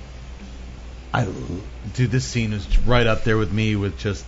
This scene is probably the best scene in the entire movie. It's one of them. It's one of. 'em. It is. Well, Red then pulls his shit together long enough and he heads across the lake where he pounds on the door of a mobile home, uh, despite the words fuck off being written on the with marker on the door. Old man Carruthers finally opens the door and Thank oh you. shit, man. Thank it's you. Bill fucking Duke. Thank you, Bill Duke. Bill Duke, one of my all time favorite screen presences and one we don't nearly see enough and of he these looks days. so damn good in this. Bill Duke And also, his name is Old Man Carruthers. Old Man Carruthers. uh, Bill Duke, you guys will know as Mac from Predator. You'll know him as uh, Commando. Oh, tall Sally, she's real sweet. She got You'll know him from everything that Oh, uh, Uncle John needs. God. The guy's got a career. At the, uh, He's he's like a police sergeant in some one of these one one of these he's TV been in, a, cop he's been in a, dramas. a gazillion. Oh movies. God, man! First of all, the, look, it begins and ends with Mac. He's Mac Correct. from Predator. correct. You know who he is now. Well, Red tells him, "I've come for the Reaper," and Old Man Carruthers hands Red a pristine crossbow that he's kept hidden for him. Oh, Perfect condition, just like you left it. Oh, hang on one second, because we do have to. Ba- well, What you gonna do with that thing? I'm going hunting. Well, if you're going hunting, I got some other shit you might need. Carruthers gives Red some super sharp arrows that he's crafted that'll cut through human bone like a fat kid cuts through cake. And they're all his as long as he promises to put them to good use. Carruthers then asks Red what he's hunting. Seems seems fair. Jesus freaks.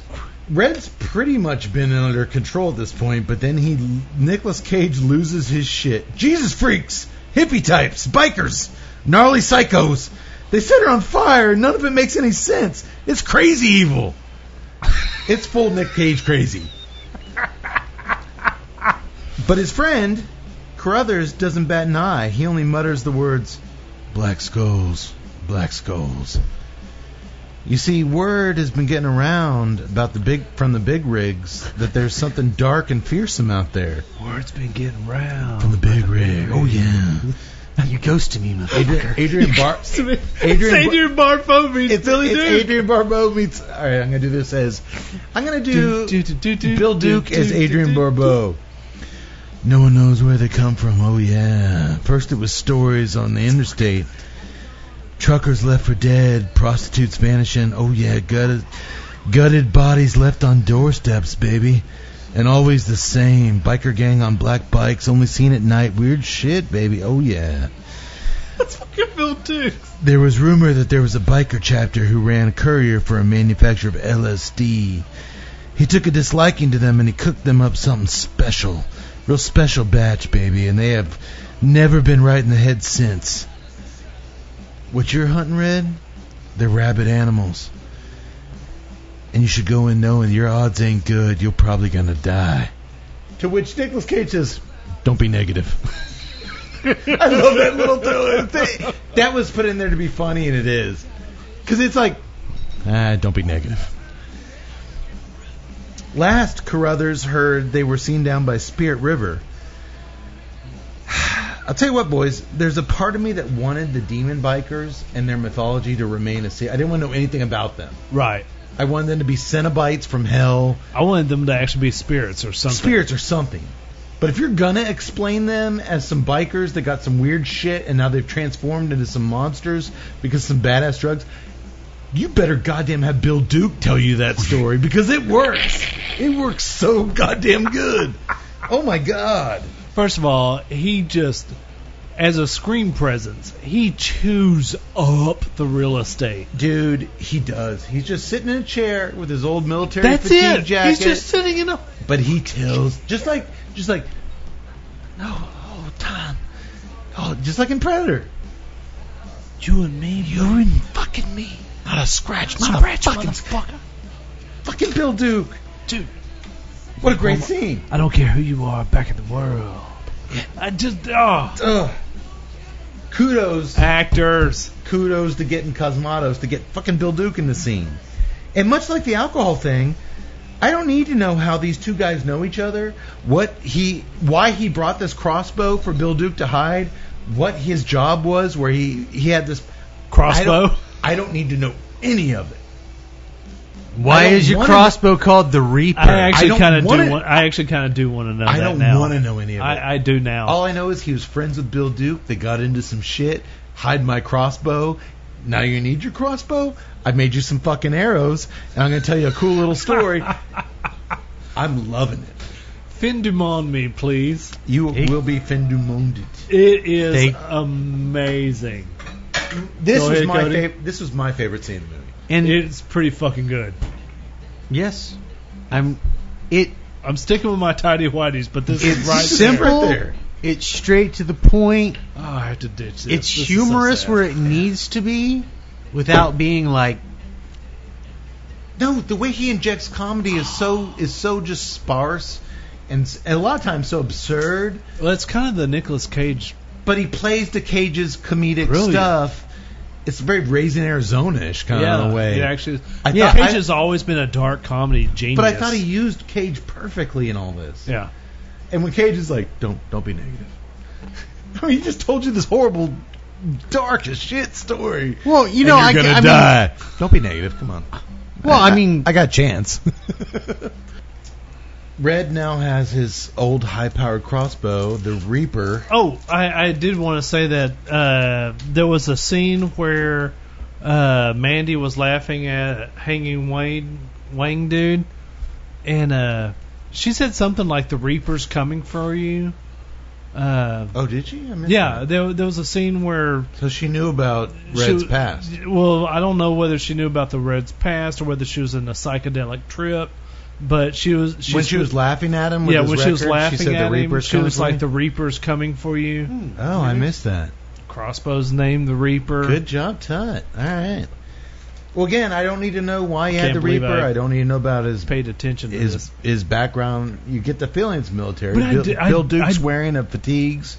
Yeah, but I want to know about the. I'm kind of like Cody. No, I, I- want to know about the Reaper now. I'm okay with another movie that just is about Bill Duke and Nicolas Cage Oh, with that- crossbows. Fucking That would be awesome. Reapers. That would be Oh, awesome. Reapers. Uh, but yeah, I missed that. That's a good. That's a good. That's a good point. Um, well, we then cut to Red pouring molten steel into a mold and him hammering out his own Okay. custom battle axe. Why? Yax, you had to have a huge erection watching this. oh, I did. you love battle axes. Uh, I do.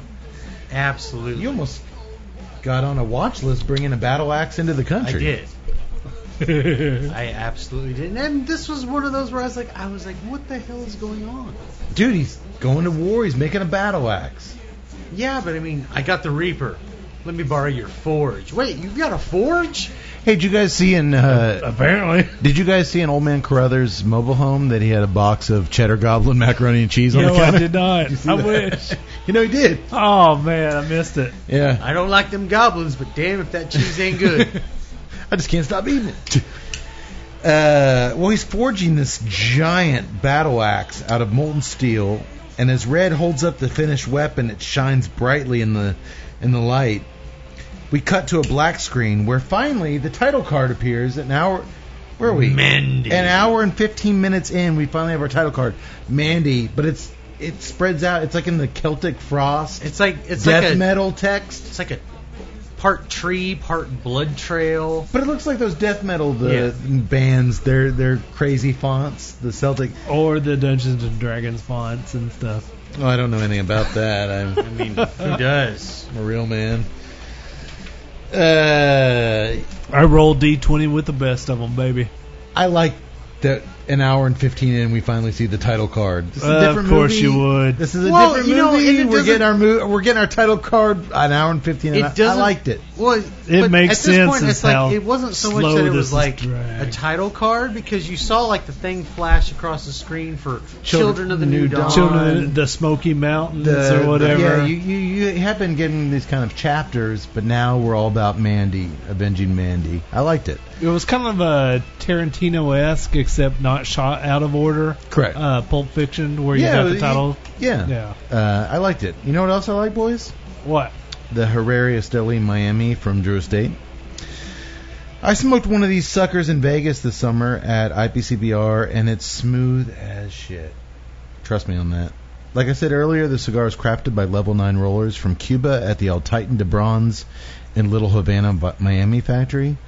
The complete Herrera Esteli Miami line is expertly crafted with a lavish, lavish however you want it, uh, Ecuadorian Habano Oscuro wrapper over a rich Ecuadorian Sumatran binder with select fillers from the Dominican Republic and Nicaragua.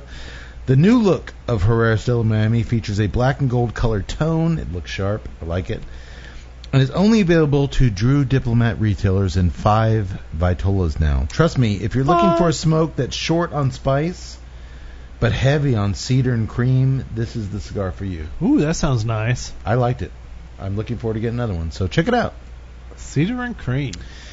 Let's you know get- what? I, Yeah. you know what I'm gonna have to like make one of my life goals. I want to find out what exactly constitutes a level nine roller.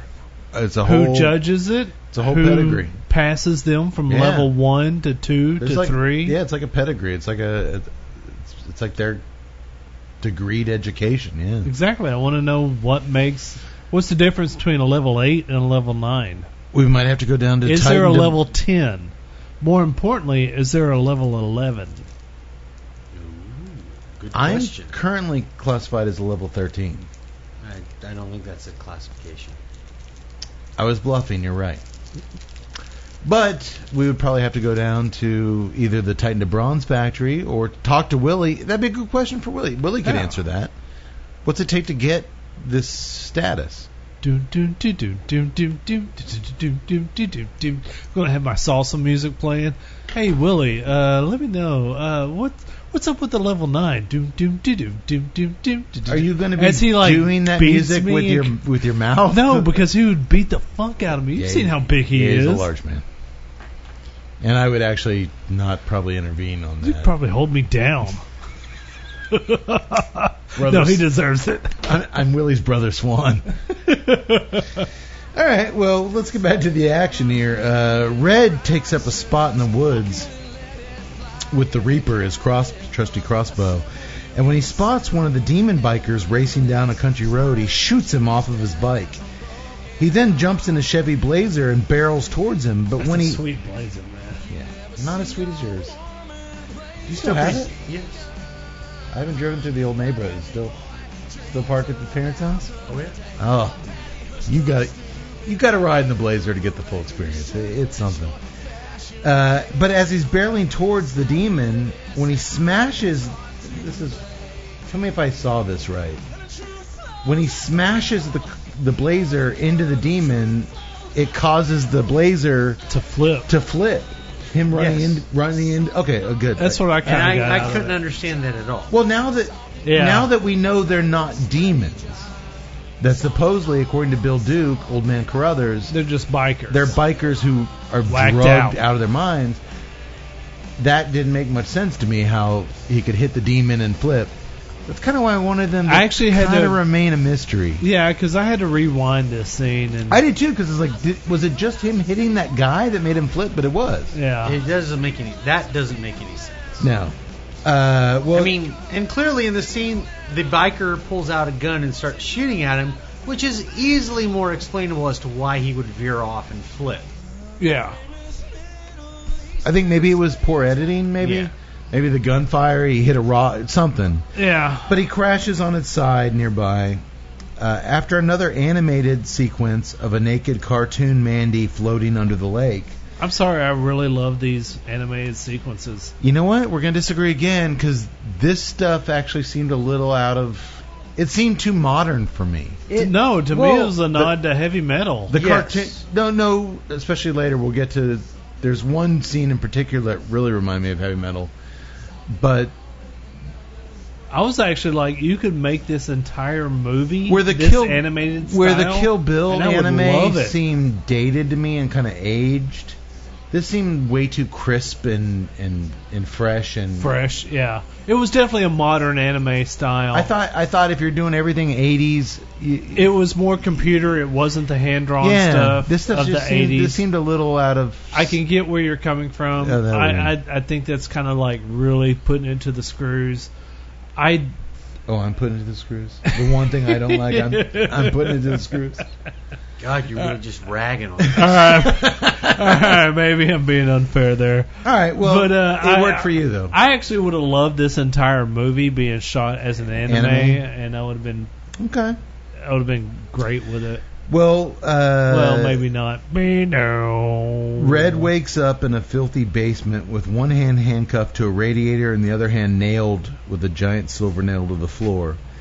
One Yeah, that of looks the one of painful. the slime coated demon bikers. I'm gonna keep calling them demons because to That's me, what the, to me they're they are supposed to be. demons.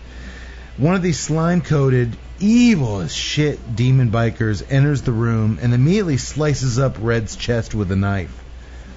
As he punches Red in the face, he garbles. They all have this real guttural, garbled voice. He garbles that Red has a death wish.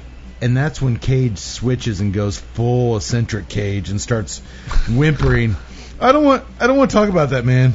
You see, man, you're, I don't want to talk about that. you, are a vicious snowflake, man. That's what you are. You're a vicious snowflake. What the? f- I I I think the the use of that word has to be It has to tie Intentional? something into the current. right, but I don't know what. I I I couldn't I just think make the it's. connection. I just think it's ironic. I mean, this guy is clearly has been dead, reborn. He's covered in nails and slime. To call him a snowflake, I think there's something. I I I, I don't missed, know what. I missed. But Cage is full blown All right. crazy. Cage. I, I've talked about like every scene in this to where I can recognize the artist's intention.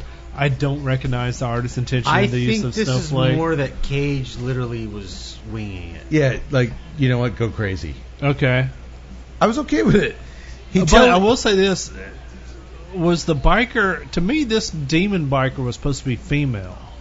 I didn't get that. To me, this is the most female. She was very. It was a very s- tight figure, leather, but the slime, and it was just an all white kind of. I almost think that this is like a female biker. Okay, what? I, But he's not that calling it her matters Snowflake. that much.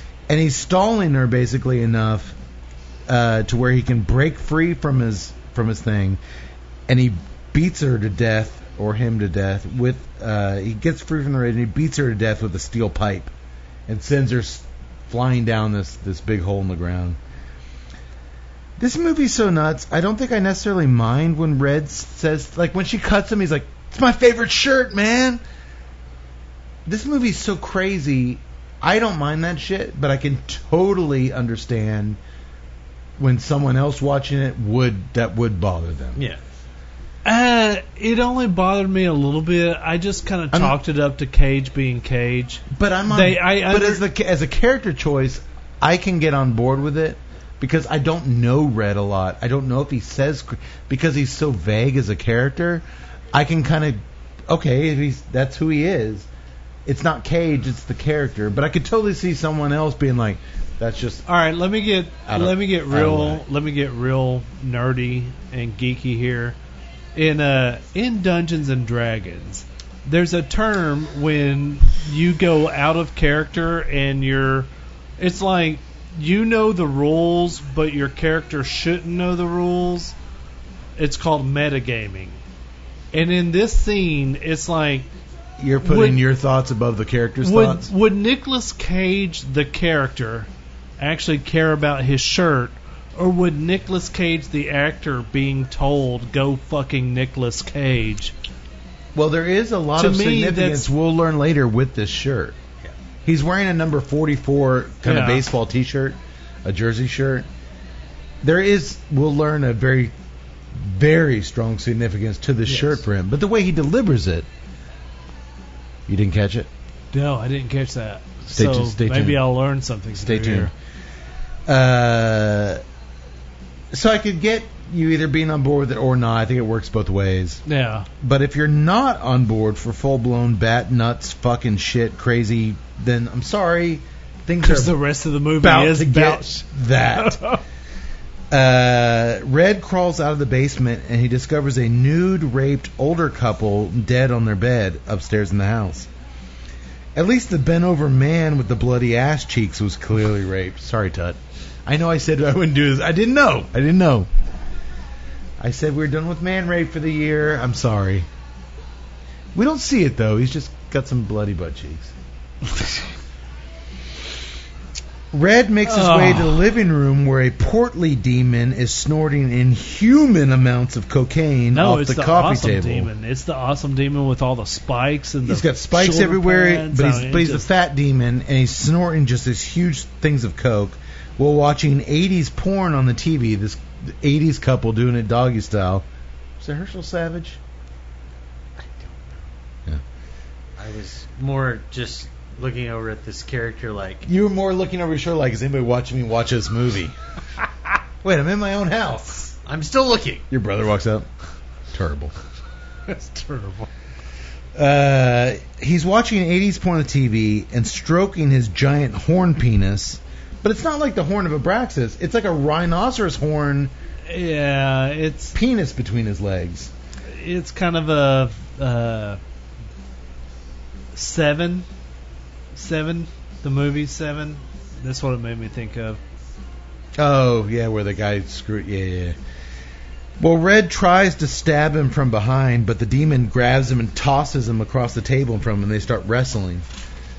Until finally, Red jabs a box cutter into the demon's neck, unleashing a flood of bright r- crimson red, uh, blood.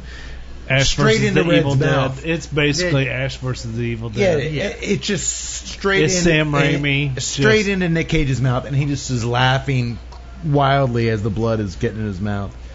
Then suddenly, the demon from down the basement, which we thought was dead, reappears, and Red screams, "You cut my shirt! You cut my shirt!" Before grabbing his head and just snapping, Snap. just like that, he snaps his neck. He learned that in the military with Bill Duke.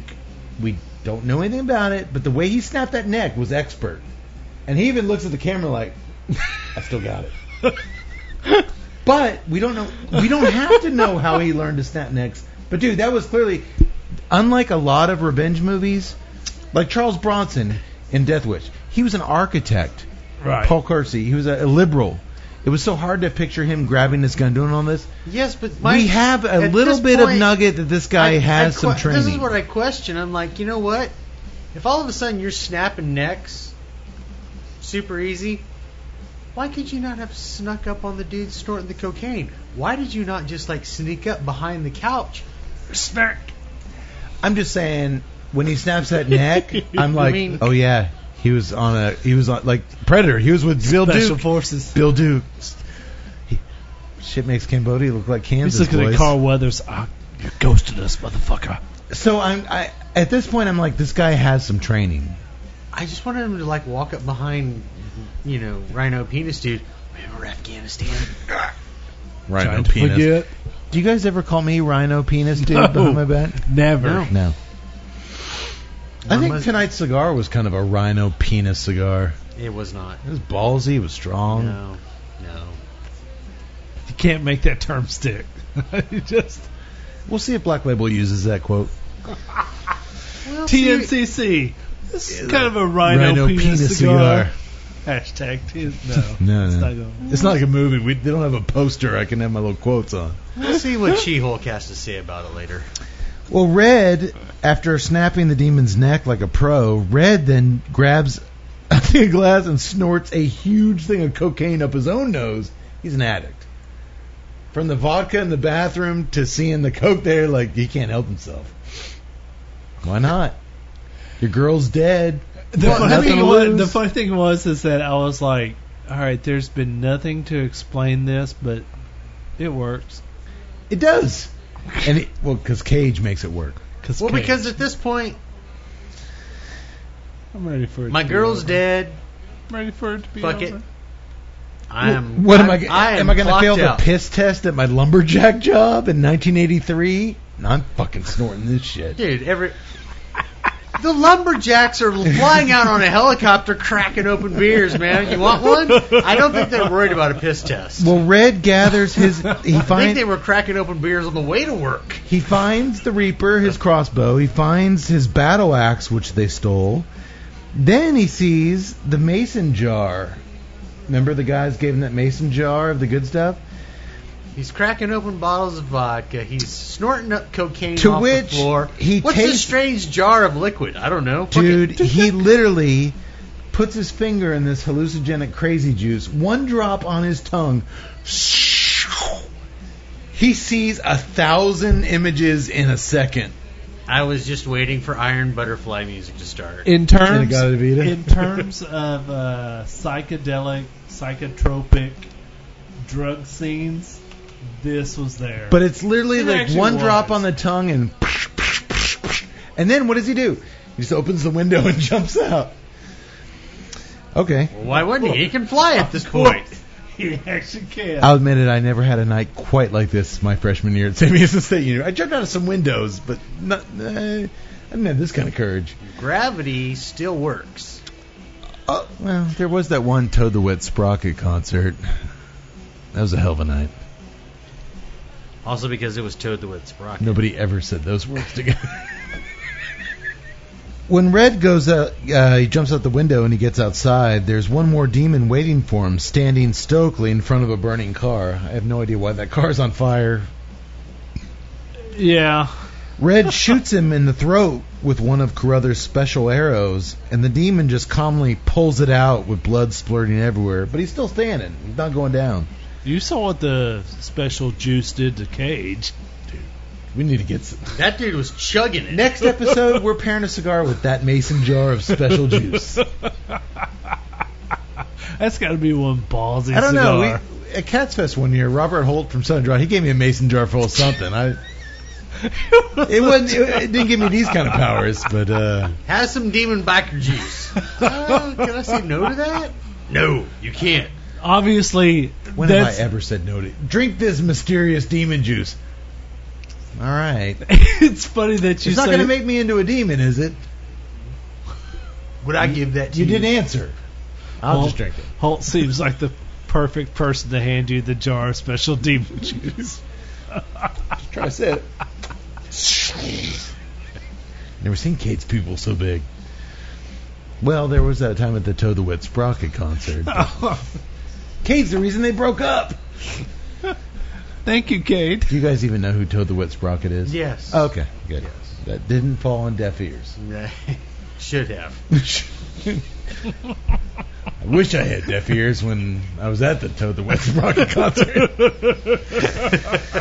so the guy is standing in front of this burning car. Red shoots him in the throat, pulls it out. He's still standing. Red marches over to the demon, and they get into a lengthy knife versus battle axe fight. I'm sorry, but a knife against a battle Battle axe? axe. Yeah, but the guy with the knife is a demon. That doesn't matter because we have proven that they're not. They're just hu- human. He got a drugged knife up. through. He got a arrow through his throat. That is true. pulled it out. Blood. These guys are inhuman at this point. That's true. That was the biggest conflict I had in this thing was I want these guys to be demons. I don't like that they were explained, but I love that Bill Duke explained them. this movie would have worked like a Turbo Kid, kind of an apocalyptic, these just unexplained demons. And I think it would have worked better if they were just not explained. yeah. Yeah. Yeah. Because let's face it, you can give a Harley Davidson guy the worst LSD in the world. You still shoot him in the arrow with a. He's going down. He's going down. These guys don't go down. And they don't have rhino penises all of a sudden. Do they? Let's hope not. Is that a biker gang? I need to El Bandido with with that the right patch on my back. Oh god, that guy's a rhino penis. don't look at him sour. That's right. He doesn't look like he has I'm a done. Don't say anything, son. I'm done. Don't say anything, I'm son. done. Dad, I'm looking. He doesn't have a rhino. Don't say it, son. I'm done. All right, I'm the one rhino penis gang member without a rhino penis. I got a micro penis. You happy? I'm just trying to get gas and some Slim Jims. Leave me alone, you little shit. That's how that interaction would go. Much some like reason, I this believe movie, it. went on three minutes too long. Uh, well, they they have a lengthy knife versus battle axe fight. As the axe will tell you, it's always going to go the way of the battle axe. Uh, they're exchanging blows back and forth as the demon tells Red, and they're these demons speak in this very s- like gurgling underwater demonic voice. Mandy is still burning. I didn't do it justice. Mandy is still burning. Monday's still burning. It's closer. It's closer. That's better. That's better. Uh, Red finally shoves the man monster into the fiery car, and as the demon is encased in flames, he, now keep- you're burning. he keeps muttering, "No." She burns, she burns, she burns. These fuckers are rubbing in his face about his wife burning. I know, but Nicolas Cage should have just Until- gone. Now you're burning. Well, Red finally loses it, and he chops the biker demon's head off with his axe. He sees a cigarette butt on the ground, picks it up, and lights it on the smoldering head. Classic. That's awesome. Come on, dude. Anytime you light your cigarette on a severed head, that- that's awesome. Reminds me of my sophomore year at Sam Houston State University. You know, it's And not- at this it's point, not you just true. have you have to ask the question. You don't know whose cigarette that was. It could have been. I don't think Red's too concerned at this point. After you put your pinky into the demon juice or the mason jar, I don't think special Red's too juice, concerned about Oh, that's what I'm communicable saying. I mean, communicable obviously The diseases. uh, demon at juice this- was just sitting on the counter. Obviously, they were using tortilla chips, dipping it up. I mean, come on. Guy Fieri. He just I'm getting the Satan. I'm getting the otherworldly evil. Oh yeah. What's that a little cilantro? Well, it's a little John Milton Paradise Lost there. Oh yeah. I'm getting the Paradise Lost. I'm getting the cilantro and the habanero. Oh yeah. Goes to fist bump Nick Cage. He's got those giant pupils. You cut up my shirt. Stabs the Guy Fieri. you cut up the cilantro. Actually, if that happened in this movie, I wouldn't be surprised. Like Guy No, Fieri should have no. shown up in this in a dream sequence. Like Mandy's underwater as a mermaid, and all of a sudden Guy Fieri floats down there. if he if he would have showed up, that that would have changed my parsley? end. Oh yeah. well, that's again taking why notes of time. again why Matt Cade isn't allowed to make No, movies that's anymore. why Matt Cage should make movies right there. Thank you, Tut. Thank you. Well, Red then jumps on one of the de- the demons. Okay, no, this, this okay. okay, let me tell you why Matt Cage shouldn't make movies. Are you gonna, you gonna counterpoint this? No. Oh, okay. Counterpoint is, I don't think they had these types of four wheelers in 1983. No, they. Oh, no, it they're- should have been a they were- three wheeler. It should have Yeah. been a, if it's 1983. Although it Oh, they should were have been a very three wheeler. modern. Yeah. Right. Yeah, yeah. No, I thought the same thing. Like Yeah, it should've the been a dirt three-wheeler. bikes. It was hard to tell because it was dark.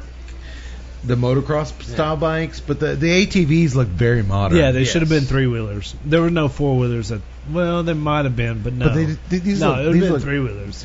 But then again, they're demons from hell. They They can't time travel. all right. That's your problem with this movie. It is.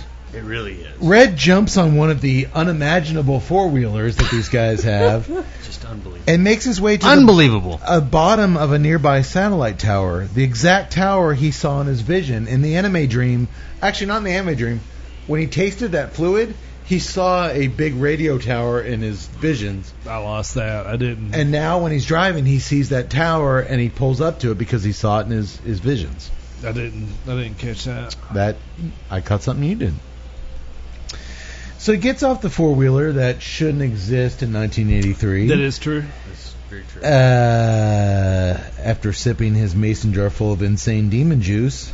And it's here that he encounters the chemist. Remember when Jeremiah was like, We wasted the chemist's best stuff on your whore? Well, this is the chemist.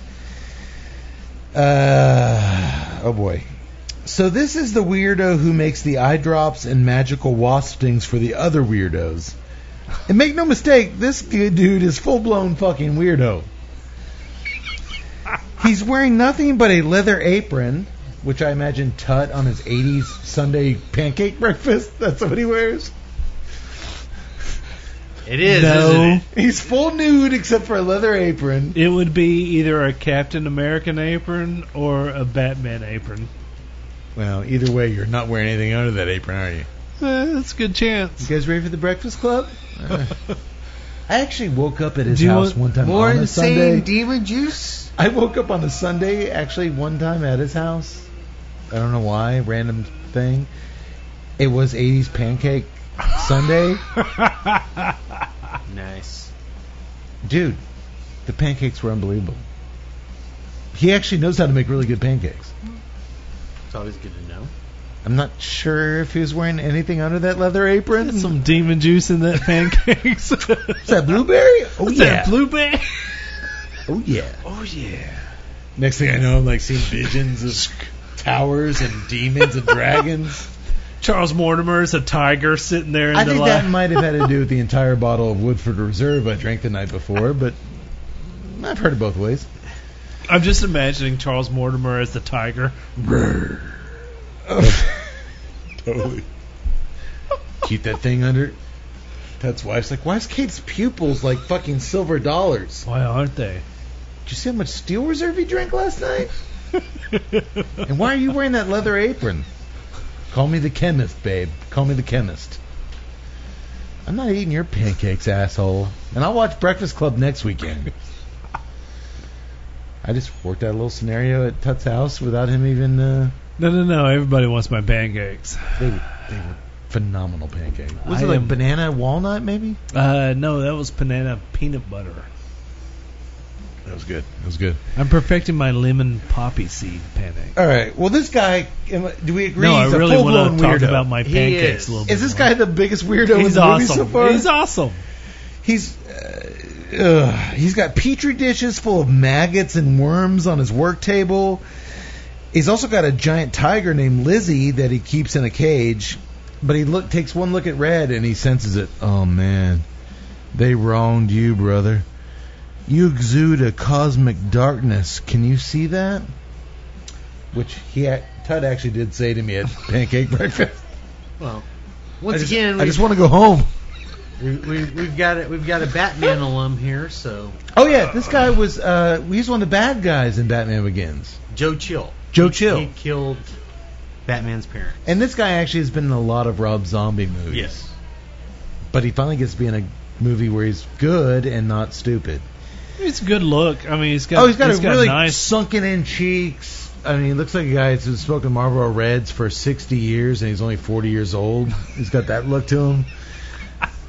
The leather apron and nothing on underneath helps a lot. Yeah, yeah, I mean, it just uh, to me, he this character kind of reminds me of the uh, uh, guy in uh, the Matrix. Um, I thought you were gonna say Heat, the bald guy. It's all out there, brother. You just got to reach up. no, there. Matrix Two. The guy that kind of explains everything. The architect? Architect, thank you. Kind of. In a weird Rob Zombie way. Le- a much more creepy way. I mean, Yeah. this guy was this guy was bizarre. Um, well, he you know he he senses, oh man, my my my my children have really done you wrong, brother. Uh, Red says nothing as his we cut down to Red's boots. They're covered in these big black. Are those worms? Centipedes. They weren't centipedes. I looked. They they didn't have a million legs. They were they were like Well- slugs. Well, then maybe they. Yes, they were worms. there was some sort of thing. They were slugs. Sure. They were gross. And they were crawling all over Red, and he didn't flinch. He's just staring this dude down. So the guy, the chemist, senses that his children are due whatever that. He's just saving his own ass at this point. I guess my children are due what you have coming to them. Go north, my friend. Go north. Here's where they are. Dude, he sells them out. Go north. And Trump. Or Trump. Trump. I'm talking about selling. Snowflakes. I was talking about sellouts. But no, uh, dude, the chemist says go north, and Red lets him live. Did he? Didn't hurt that the guy had a tiger watching every move Red made. Yeah, but didn't he release the tiger? Yeah, and he didn't, and he didn't hurt Red. That's the that's the weird thing. And I think is, he is even that- said something to the effect of like, when he gets sketchy, I know he didn't he That- didn't attack Red. That was the one thing that I, I I kind of appreciate about this scene is that the chemist had this conversation with Red without Red ever speaking a word. he just stares at him, and Cage sells it. Yeah, and it was kind of like, oh man, you're right. And then he lets the tiger go. Like Cage was like, you shouldn't keep the tiger in the cage. And he's like, yeah, man, you're right. I shouldn't. I, it was a it was it was a weird trippy scene, but at this point in the movie, Visually, Yeah. it was an awesome scene. His laboratory and that tiger. It was a really cool scene. That's why it kind of reminded me of the architect. It was just kind of like there was nothing defining around it. It was, No, it was just open. It was him with very his open. desk. Yeah, it was cool. Uh, well, we follow Red then on the ATV through a series of old mine shafts until he finally emerges in a majestic gully between a series of large blue and red mountains. It truly looks something like out of a Dungeons and Dragons manual or, or, or book, or one of Mandy's fantasy novels that she reads all the time. The entire visual that aesthetic. she read all the time. Yeah, the entire visual aesthetic of this film is so unique and so impressive. I mean, I said it earlier, it's our world, but it's not. right. It's America, but it's not America. This, I mean, he truly created his own little universe here, uh, which you got to respect that. After another anime sequence where we see a naked Mandy pull a shiny green jewel out of a slain monster's chest. Hey, we didn't see that in Ski School. No. Sadly. Is that uh, heavy metal reference? Don't they pull like a green? There's an orb that floats. Don't they around pull a forever. green orb out of somebody in heavy metal? Yes. Okay. Uh, did they do that in ski school? No. No. Red wakes up on the shore of a beautiful creek. He makes his way over to a cliff's edge and he sees that the Colts base camp is down below. In fact, their van is just pulling away. So Red places some giant tacks in the road. He took those from the Cenobites, the demons. When he got his shit, he threw a bunch of their shit into his bag too. These huge tacks, uh, which they would use because remember Bill Duke said they trap truckers and all that. He puts these huge tacks in the road, and they pop all four tires on the van. On the van, Brother Swan gets out to check the damage. this seems highly inconvenient. I love this guy. Uh, and immediately, Red headbutts him, throws his body against a tree. Mandy burned brightly, Swan says, but better to burn out than to fade. Red cuts that shit short, that tired Neil Young lyric, by shoving the sharpened handle of his battle axe straight down Swan's throat. Don't you dare drop that Neil Young shit on me. Fuck you. I do like the fact that Swan went down talking shit the entire way. Well, I was just. wa- I, I really wanted, you know, Red to be like, you know what? I was gonna let you live, but I fucking hate Neil Young. Hey, hey, my, my, fuck you. But you know what? It's funny you say that, Todd. I was born in Alabama, you fuck. we'll learn at the end of this film Jeremiah's disciples died hardcore s- speaking the thing. He's the one, the leader. That's the way most authoritarian is. Yes, it personalities is. are. Sister Lucy steps out of the van and qui- quietly approaches, but Red spares her for some reason. He doesn't kill her. I'm not sure that I would have. I think I would have gone ahead and just, Well, you were part of this group, you killed my wife, fuck you. You were there. Battle axe in the head. I think I But would have killed her. I think it implies that she's standing there and she's crying. But I think it's that she's crying because she realizes she's free. Like she didn't want to be there. That's how I think Red read it. Yeah. She's free from these guys. But if I'm tied up in barbed wire and my wife just got burned alive and a chick I'm killing. put her bullet uh, like to click to pledge her allegiance to this guy, I'm probably gonna kill her. But he didn't. She she goes free. Red then slinks back down into the Colt's campgrounds. It's dark now, and he expertly throws his battle axe. We see it through the air, which lands squarely in the top of Brother Klopek's skull. He was He- waxing later. that sta- he was waxing that station wagon. It was actually a really cool scene with him waxing dude. the He's station waxing wagon. that station wagon. Cage throws that battle axe, and it just lands right in the top of his head. A huge fountain of blood goes out. It's a great kill scene. the funny thing is, is that while he's waxing that car, I'm like, I can believe that. Yeah, they want to keep it looking nice. I, I could. family truckster. Uh, well, it doesn't matter now. He's dead. As Red marches forward, he sees a chainsaw lying on the ground. This is still logging country, after all. Uh, and he ditches his battle axe in favor of the, his more familiar weapon. But as he tries to rev it up unsuccessfully, one of the other brothers hears him, and he starts up the world's largest chainsaw. Holy shit! What was the span on this No, chainsaw? no, no. They're they're actually that's a No, I know it's that's realistic, a but- functional Five feet. chainsaw. Yes. Was it a five feet blade? Yes. and it starts right up. Yeah, Red, uh, Red's got like a two and a half foot blade, and this dude's got like a five foot blade. Oh my god! And it fires up, and he starts coming at Red. And Red's just trying to get going. Finally gets it going. They have a dude. We're in the middle of an old fashioned chainsaw fight, boys. How many of we have those on the show? Two. Chainsaw Massacre Two. This is with our second one. Dennis Hopper, And This is Running Man, Buzzsaw. yeah, but wait, wait. yeah, but that wasn't two chainsaws That's- going all right, at it. this is our first with two chainsaws. Okay. No, second with two chainsaws. Uh, they bash chainsaws back and forth for a while until Red loses his, and just as the brother marches in for the kill, Red grabs a giant steel chain, lassos it around his neck, yanks him down. He falls on Red's chainsaw, and just fountains of blood just start splurting all over the goalie. It's pretty sweet. Yeah, it was nice. Uh, Red looks up to see the glowing cross atop the makeshift church temple down the gully, and he moves forth. I say makeshift church, but this building's actually pretty impressive. Uh, it's like a pristine, perfectly constructed wooden barn, kind of like the Amish we saw this shit in Pennsylvania.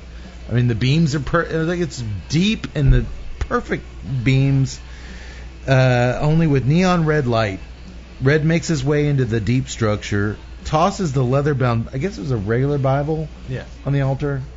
This guy's weird, but I guess it's still the Bible that they they go to.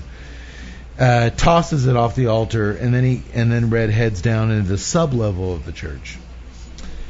Exhausted, he stumbles through the tunnel after tunnel. We just see this guy going.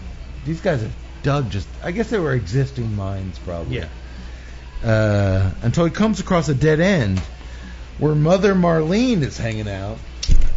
Remember that old white haired, yes. long haired, uh, can satisfy anyone's. It's actually a cool little spot. She's got like a little lamp down there, and then she's got the Miami palm tree wallpaper, like Robert Loggia and Scarface. It's been, remember in Robert Loggia's uh, Scarface pad, he had that wallpaper. She's got that down there. She tells Red, I'm the world's most sensuous lover. I can anticipate my lover's every move. So Red says, fuck it. And they just start doing it. No, no, no, he doesn't. Uh, he somehow resists her old charms. Somehow, Somehow. somehow. Her wrinkled old charms. Oh wait, that's because he separates her head from her body. Well, no, we're getting that. Uh, we don't see that. He actually just denies her her sexual. How does he say no to that? And he walks on. And I'm like, why the hell did he spare her? She was there for all this. Well, he doesn't. We then see Jeremiah, our main bad guy, gyrating his naked loins against the wall in another chamber. When he senses someone coming, come no closer. God is in this room. He calls that out not knowing who's coming. But when Mother Marlene's severed head gets tossed at his feet, it's pretty fucking clear that it ain't Brother Swan. nope. Jeremiah's freaking the fuck out as Red steps out of the darkness. Jeremiah shifts gears and tells Red that he you can't kill him, for Red is you're just meat with no soul, no brain, no anything. You're simply an animal with no spirit, no radiating light. You'll never understand the hallucinations that I see. As we cut back and forth between the men, the chamber is washed over in hot pink light, and then darkness, and then hot pink again. Suddenly, we see Red's face, and he speaks in that garbled voice of the demons. Yeah. He tasted that demon juice. Now he's talking like those dudes. The psychotic drowns where the mystic swims. You're drowning. I'm swimming. Jeremiah's livid. You unholy abomination. You aren't even worthy my, of my spit. It's all that hate in your heart. That's to blame, and it follows you everywhere, man. I love the. I love when he breaks free of the stuff to like Does the man? the man stuff. Yeah. Like, it's, it's controlling you, man. It gets a little bit more human. Yeah, uh, he does that every once in a while, and I, it helps the character immensely. Um, but I can still help you. Not only save your life, but I can save your goddamn soul, man. Red reaches forward and grabs Jeremiah's head on both sides. As Red squeezes Jeremiah's skull, Jeremiah shift gears once again, telling him it was all part of Red's spiritual journey to make it his way to him. Then, when that doesn't do the trick, he offers to suck Red's dick. I'll blow you, man. I'll suck your dick. Whatever you want. And Tell me you hated that, and I'll kick you in the nuts. I love this shit. This is a guy, God among gods, realizes, oh shit, The end's here, so he's just reaching for fucking anything. this is your spiritual journey, man. That's not working. Okay. My favorite thing was I being brought like, you here through this. That's not working. I'll suck your dick, man. My favorite thing was being had Red gone. Okay. Oh no, this movie's so crazy. I halfway thought, I halfway thought he was gonna bang Mother Marlene. Like, all right, well if you can, if you can anticipate my every move, I'll I'll call you on that. All right, he didn't do that. When he was like, I suck it, man. I was like, he's totally undoing his. He's he's dropping trowel. He's totally gonna get blown by this guy. This movie, it would have been believable. Yes, Would have been in this movie. Yes. we'd be Uh, having a very different conversation right now. But But no, he doesn't drop trowel. So Jeremiah then tries one final audible. My God, this guy's all over the place. I'm your God. Okay, I'll suck your dick. this is crazy. He's now down on his knees and he screams, I don't kneel before you. You kneel before me. I carry God's gift in my heart, not you. So you kneel before me, motherfucker. To which Red says in a very demonic voice, I'm your god now. And he squeezes that fucker's head Friday the part Friday the thirteenth Until part he- three style until his eyeballs blurp out of his head, ooze shoots out of his head, and then Cage gives out almost an orgasmic It is a very organic. it is, and he orgasms as he kills Jeremiah. It's a climax. yeah, It's a climax to the film, and it's a literal climax from from Red. Red flicks open his Zippo and burns the fucking wooden temple to the ground. As he walks away from the flames and the madness, he has a flashback to the first time Tut he laid eyes on Mandy in a nightclub. He's wearing that 44 T-shirt. That's why it means so much to him. That's the shirt he was wearing when he met her. Uh, as he drives off in the Colt station wagon, he looks over and he sees Mandy's ghost riding shotgun with him. She's smoking a cigarette. She looks just like Mandy. And for a second, Red looks just like Red. He's still wearing the same clothes, but he's Yeah. not bloody. He's not covered. He's looking at her, and then all of a sudden it dawns on him what I just did. She's gone. We go back to Red, and he's completely covered in blood, and his eyes are big as fucking saucers. Like, what the fuck last 48 hours did I do? I, I don't really know. wish. Maybe it was the tortilla-sized chips of cocaine I was snorting. Well, then he snaps out of it. I really wish in this scene that she would have been burnt to a crisp right before it flashes back to him, covered in blood, big eyes.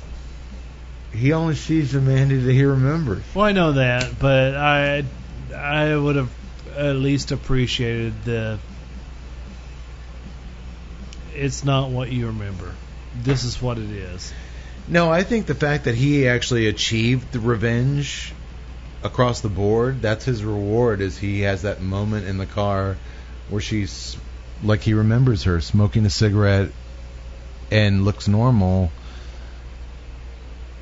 I, Exactly. I think it, I- I think it would have been weird if she was burned. He No, he 'cause saw the- that already. Because to me, that would have been like, yeah, it was great. This is what you remembered. Yeah, this is great. You got your revenge for what? I She's would- a crisp. You're fucking caked Oh, in he'll blood. get no, he'll get to that later. He'll get to that after the film is over. Then he snaps out of it, bloody, crazy, coked out eyes, and he drives out of the goalie, which with a giant planet overhead, I think her favorite planet, Saturn, we see over the goalie, and huge, jagged, colorful rocks. It now looks exactly like an illustration from one of her fantasy novels, a D&D novel Yeah. as he drives out of the goalie. The end. Yay! It's finally over. Yep. I get the sense I like this movie a little bit more than you guys. Oh yeah. Uh, I think you like it a little more after talking about it than you did on viewing. There's a little bit there, but not enough. Let me just say this: director uh, Panos Cosmatos has said that both Mandy and his first film, Beyond the Black Rainbow, helped him work through his parents' death. Both his mom and his dad died, and like many revenge stories, Mandy is about a man dealing with grief by trying to gr regain some control over the world. I can see this. When you've lost your only personal, physical, spiritual anchor to the world, all rules and common sense are kind of thrown out the window Yeah. and this is just a highly artistic, dramatic as shit demonstration of that. Upon losing Mandy in the impactful way he did, and being tortured himself to the brink of death, Red is just pure feral rage with only one real outlet: revenge.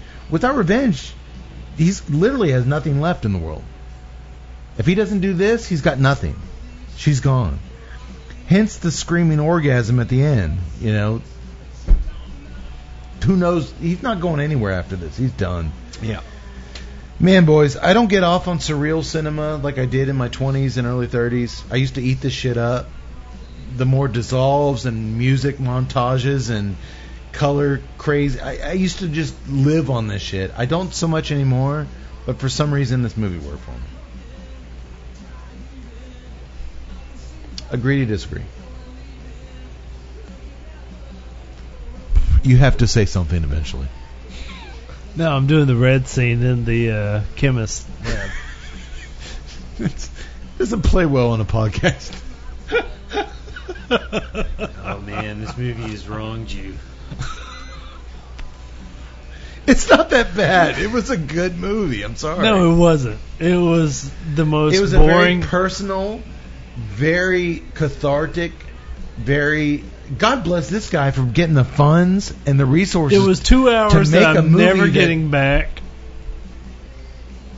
It was boring. I'm sorry. it was fucking boring. You've done a lot worse with two hours. You've watched Fast and Furious movies. You watched Transformers I'm movies. sorry. I will watch Fast. and- No, I'm sorry. I watched. Anytime Tokyo Drift comes on, I'm watching that shit. Did you spend two hours watching a Transformers movie? Depends.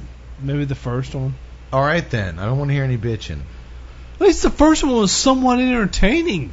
Uh, This this had probably about thanks to Nicolas Cage, thanks to Bill Dukes, it had about twenty minutes of entertaining movie. every movie's not made to entertain. Some movies are made to make you feel. Some movies are made to make you drop into into someone else's viewpoint. Oh, I'm sorry, War and Peace. You're a forty day War and Peace? you're a forty day read that's been critically acclaimed. Guess what? You're boring as fuck. And this movie is boring as fuck. And that is even considering that Nicolas Cage is going full blown Nicolas Cage in it. Man, he he really excuse me. I thought Nicolas Cage turned on Nicolas Cage when it when it helped. I thought he turned off Nicolas Cage when it wasn't necessary. Yeah. I thought he was great in this. No, here's here's the one thing I that thought it was a masterclass in uh, Here's the one thing that I'll lead say actor. about- Uh, he, he rocked. here's the one thing that I'll say about Cage, and I've often kind of wondered about like, all right, you know, you, you said earlier at one time this was the action guy. This was Con Air. This He was the number one box office guy in the world, And so when you see him in these little art flicks, which he started out with doing these art flicks. yes, yes, he did. There, there's a conversation I had with someone. We were talking about Face Off, and they were like, "Oh, could you imagine as John Travolta in you know those roles reversed and John Travolta playing Cage and Cage being the bad guy, just crazy because Cage is great crazy." And I'm like, Travolta couldn't pull off the range that Cage displayed in Face Off. They were perfectly cast because Travolta's a better, I mean, uh, Cage is a better actor. He could pull off the subtle shit. The the love that you feel between him and the crazy waif girl, that's because of Cage. I mean, Cage is a great actor. He's He a is. good actor. Yes. What's your favorite Nicolas Cage movie?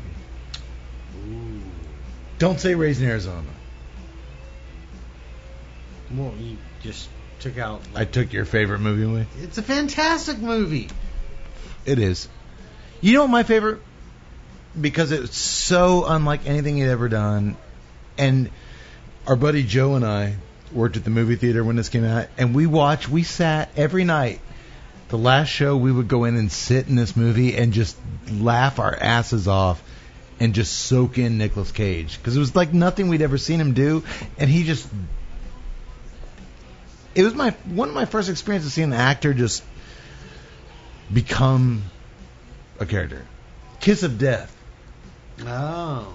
When he's that fucking low level gangster and he put on like 40 pounds of, of muscle and he was just this crazy fucking. Did you ever see Kiss of Death? I'm not sure if I. I, I don't Uh, know if I we'll, do, have. we'll do it on the podcast, man. It is so good. And the cage is just unlike anything you've ever seen him before. But that's why I love it. Because it was completely different than anything I'd ever seen. And it was but it was still crazy. It still had the Nicolas Cage touches, but it was like nothing I'd ever seen him in before. Rent Kiss of Death. as crazy as it, as, as crazy as it sounds, uh, might be Con Air. And I know that's a that's a weird one t- because it's like blockbuster and all this shit. There was a range of Cage between, you know, father drama that I loved, and then action response, just going with what the environment gives him. I loved Was it. that his first action, like big time action? was the- it Bruck- was- it- Bruckheimer action movie. Was that before Face I Off think or s- after? I think that was after. Yeah. I think it was after, After. Face Off. I think Because Face Off Face Off, I think he did an excellent job. in kind of it. introduced it, but I think then Con Air, I think went into The Rock, Yeah. right. which went into like Gone in 60 Seconds, which went into the the uh, National Treasure movies. Yes. I never saw any of those. Were they good? I like the first one. I love the first one, the National Treasure first one. They are. But I mean, Well, classic Cage wasn't treasure any, hunting Cage movies. wasn't anything special in National Treasure. It was just a fun story. In How Con- did he never play a villain in a superhero movie? he should. He should have been the toy maker. Well, no, there was a. Wasn't he Easily. supposed to be in like the, one of the Supermans? He was like. no, he was going to be Superman. yeah. He was in Kevin Smith. He was supposed to be Kevin Smith's Superman. Yeah. That would have been horrible. Yes. Oh yeah. the the thing that I I, No I questions appreciate asked on that with one. Con Air is that with him playing opposite of Steve Buscemi as like the Hannibal Lecter child molester crazy guy, Yeah. you can't out crazy Buscemi. You you just can't. You Yeah. you just put a, a still photo of Buscemi and he's going to out crazy you. Yeah. So Cage can't go to the Cage I'm crazy part. But there was a range within that cheap s- blockbuster action flick that I loved that Cage was able to pull off. And to me, that takes a lot of talent. Oh, he to do. does. Uh, did you ever see Road Rock West? Yes. Yeah. with Dennis Hopper, Yeah. where he was the the wife tried to get him to get into the. It's kind of a noir. Yeah. Uh, With Dwight Yoakam. Dwight Yoakam was in that. That's right. He's so good in that. I mean, the guy has been just solid for so many years. I love the fact that at this point in his career, he's doing stuff like this. Um, you know, he's done a lot of weird, bad stuff, but I, I think this is the, the the good stuff he needs to do. And I, th- I thought he was one of the strongest things about this movie. Oh, but- he was. But at the He same was. point, every actor in this thing was so good. They were actually really good. Every single actor in this delivered. So I got to give credit to the director for getting bringing that home. And granted, the first 30 minutes were slow as molasses, but once it got going, I thought it was, you know, it had a lot of the stuff I liked. It had the Turbo Kid, the 80s Right. bring in the apocalyptic bikers and the demons and the, the fun stuff. I thought once the action got going, especially towards the end with the the fight scenes, I thought it was. I don't know why I had such a problem with it. I, I just I, I because thought the it, pace was all wrong. it was pacing wise. It The was pace was all wrong throughout the entire yeah, movie. Well, I, I was okay with it. I'm gonna give Mandy a thumbs up. I'll give it a thumbs down. I understand. I understand. Yes. Thumbs up, thumbs down. I don't know. I'm stuck in the middle. I It's- I understand. I, I like certain things about it. Like I said, the beginning, they really just sort of That's how the director chose to build their love story, and I get it through visuals and through slow stuff. Uh. but but even even through the middle and the last part, I I understand why the director did what he did, and I respect why he did what he did.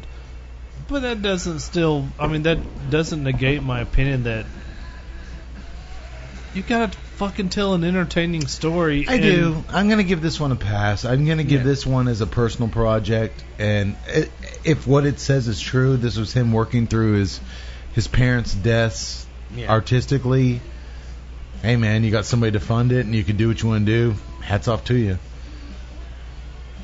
I tried for years to get somebody to to fund my therapy, and nobody, no, I didn't have any takers. Uh, so you know what? I, I all right. So we got uh, one thumbs up, one thumbs down, one thumbs medium.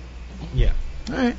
Uh, I think the cigar we're all big Thumbs up. Big ups. thumbs up. Oh, did you fill out your form? I did. Beer, Done. big thumbs up. Uh, the beer was just amazing as always. Thank Oh. you, Unibrew. God, It's too good. they know how to do it, man. They know how to do it. So movie it's a good night. always is. This film reminded me a lot. I told you guys on break of our breakdown of Nomads Mm. early in the day. Love it. A weird film. Love it. a weird film where we just kind of just really went at it and tore our teeth at it and just kind of got at you know just did what we do uh, big time on steroids. We just tear this movie apart. We gotta do it every once in a while. Yes. I, I, I want to do more of it. Uh, I had fun tonight, boys. Thank you. Agreed. Thank you for not turning it off after the first 30 minutes and venturing forth. Now, there's always We are another- professionals. Next episode, boys, uh, we will have the doctor here. It'll be our double feat, our Christmas double feature. God. Mandy two.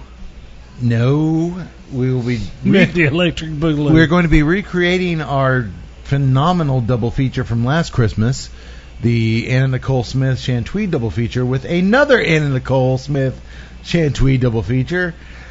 Only this one, Just when I thought we were getting a little bit of respectability. well, that's why I got to step in. No, no. Hold your horses on that No, no. respectability. Uh, Here it's gonna- comes Anna Nicole Smith. It is going to be Oh, a shit. phenomenal. Oh, sh- dude, that's her catchphrase in this next film. Oh shit. she says it literally a thousand times. Oh shit. Oh shit. Oh shit. that's her yippee ki motherfucker. Well, it isn't the same if you say it like a gajillion times.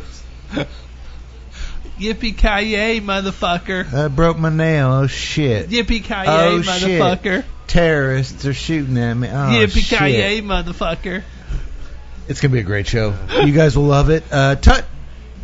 Links. at TNCCcast for Twitter. Hit us up on uh, Instagram, TNCC underscore podcast. Uh, go to the Facebook, Tuesday Night Cigar Club. Join us on YouTube, Tuesday Night Cigar Club. Did I leave anything out? I saw a lot of people join us lately on YouTube. Yeah, they have. I noticed our episodes have been getting a little more uh, views on YouTube. So a little bit more Always a good playback. Maybe they like seeing uh, Cody fall asleep and us spill beers, and we, we, you get it all. You get it all. You get the handsome new uh, Tuesday Night Scar Club hoodie. Where can you get that done? You can get the handsome s- Tuesday Night Cigar Club cutie, hoodie, cutie, on Whatever. I've heard- I've heard it both ways. TuesdayNightCigarClub.com. We have two more episodes. We're going to do the double feature, and then we're going to do one more show uh, with guest star Steve Saka. What? Oh. The Sasquatch. The Saka, The Saka Squatch is going to be in the house for our last show of the year.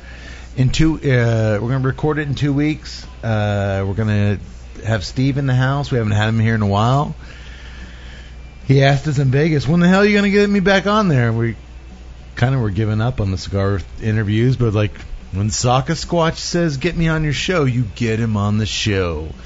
So that'll be a fun. That'll be a fun one. Uh, so yeah, we'll finish the year strong. Boys, Yo, any last words? no.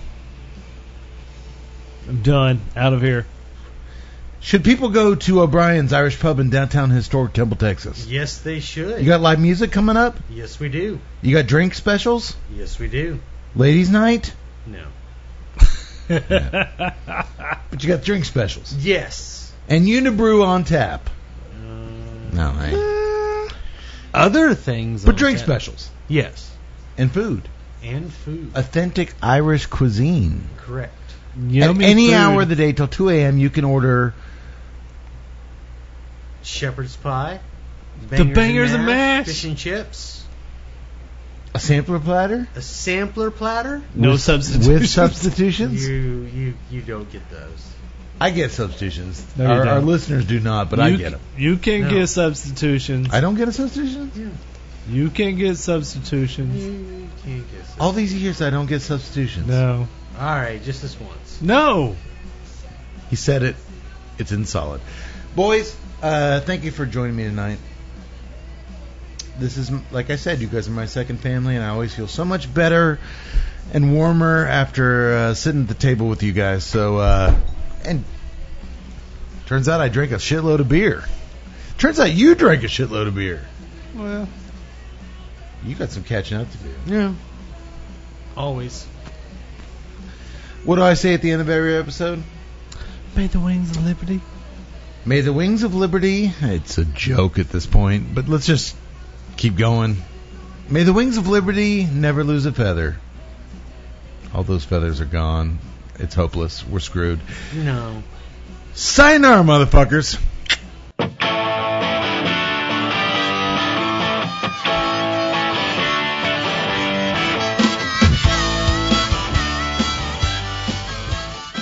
To learn more about the time I went on a blood soaked cross country mission of revenge, leaving nothing but severed limbs and heartache along the way, please watch my new experimental short film, Dandy. Nobody calls Keith A. Howell a dandy and gets away with it. And I mean nobody. So if you see me wearing a top hat in the Panda Express drive through line, I'd advise you to just keep your comments to your motherfucking selves.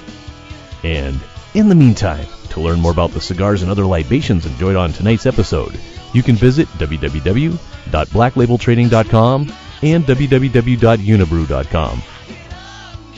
For more on O'Brien's Irish Pub, the live music leader in Central Texas, please visit o'brienstemple.com and download their free smartphone app where you'll find full beer listings including over 40 on tap, menu information, and a calendar of upcoming live events.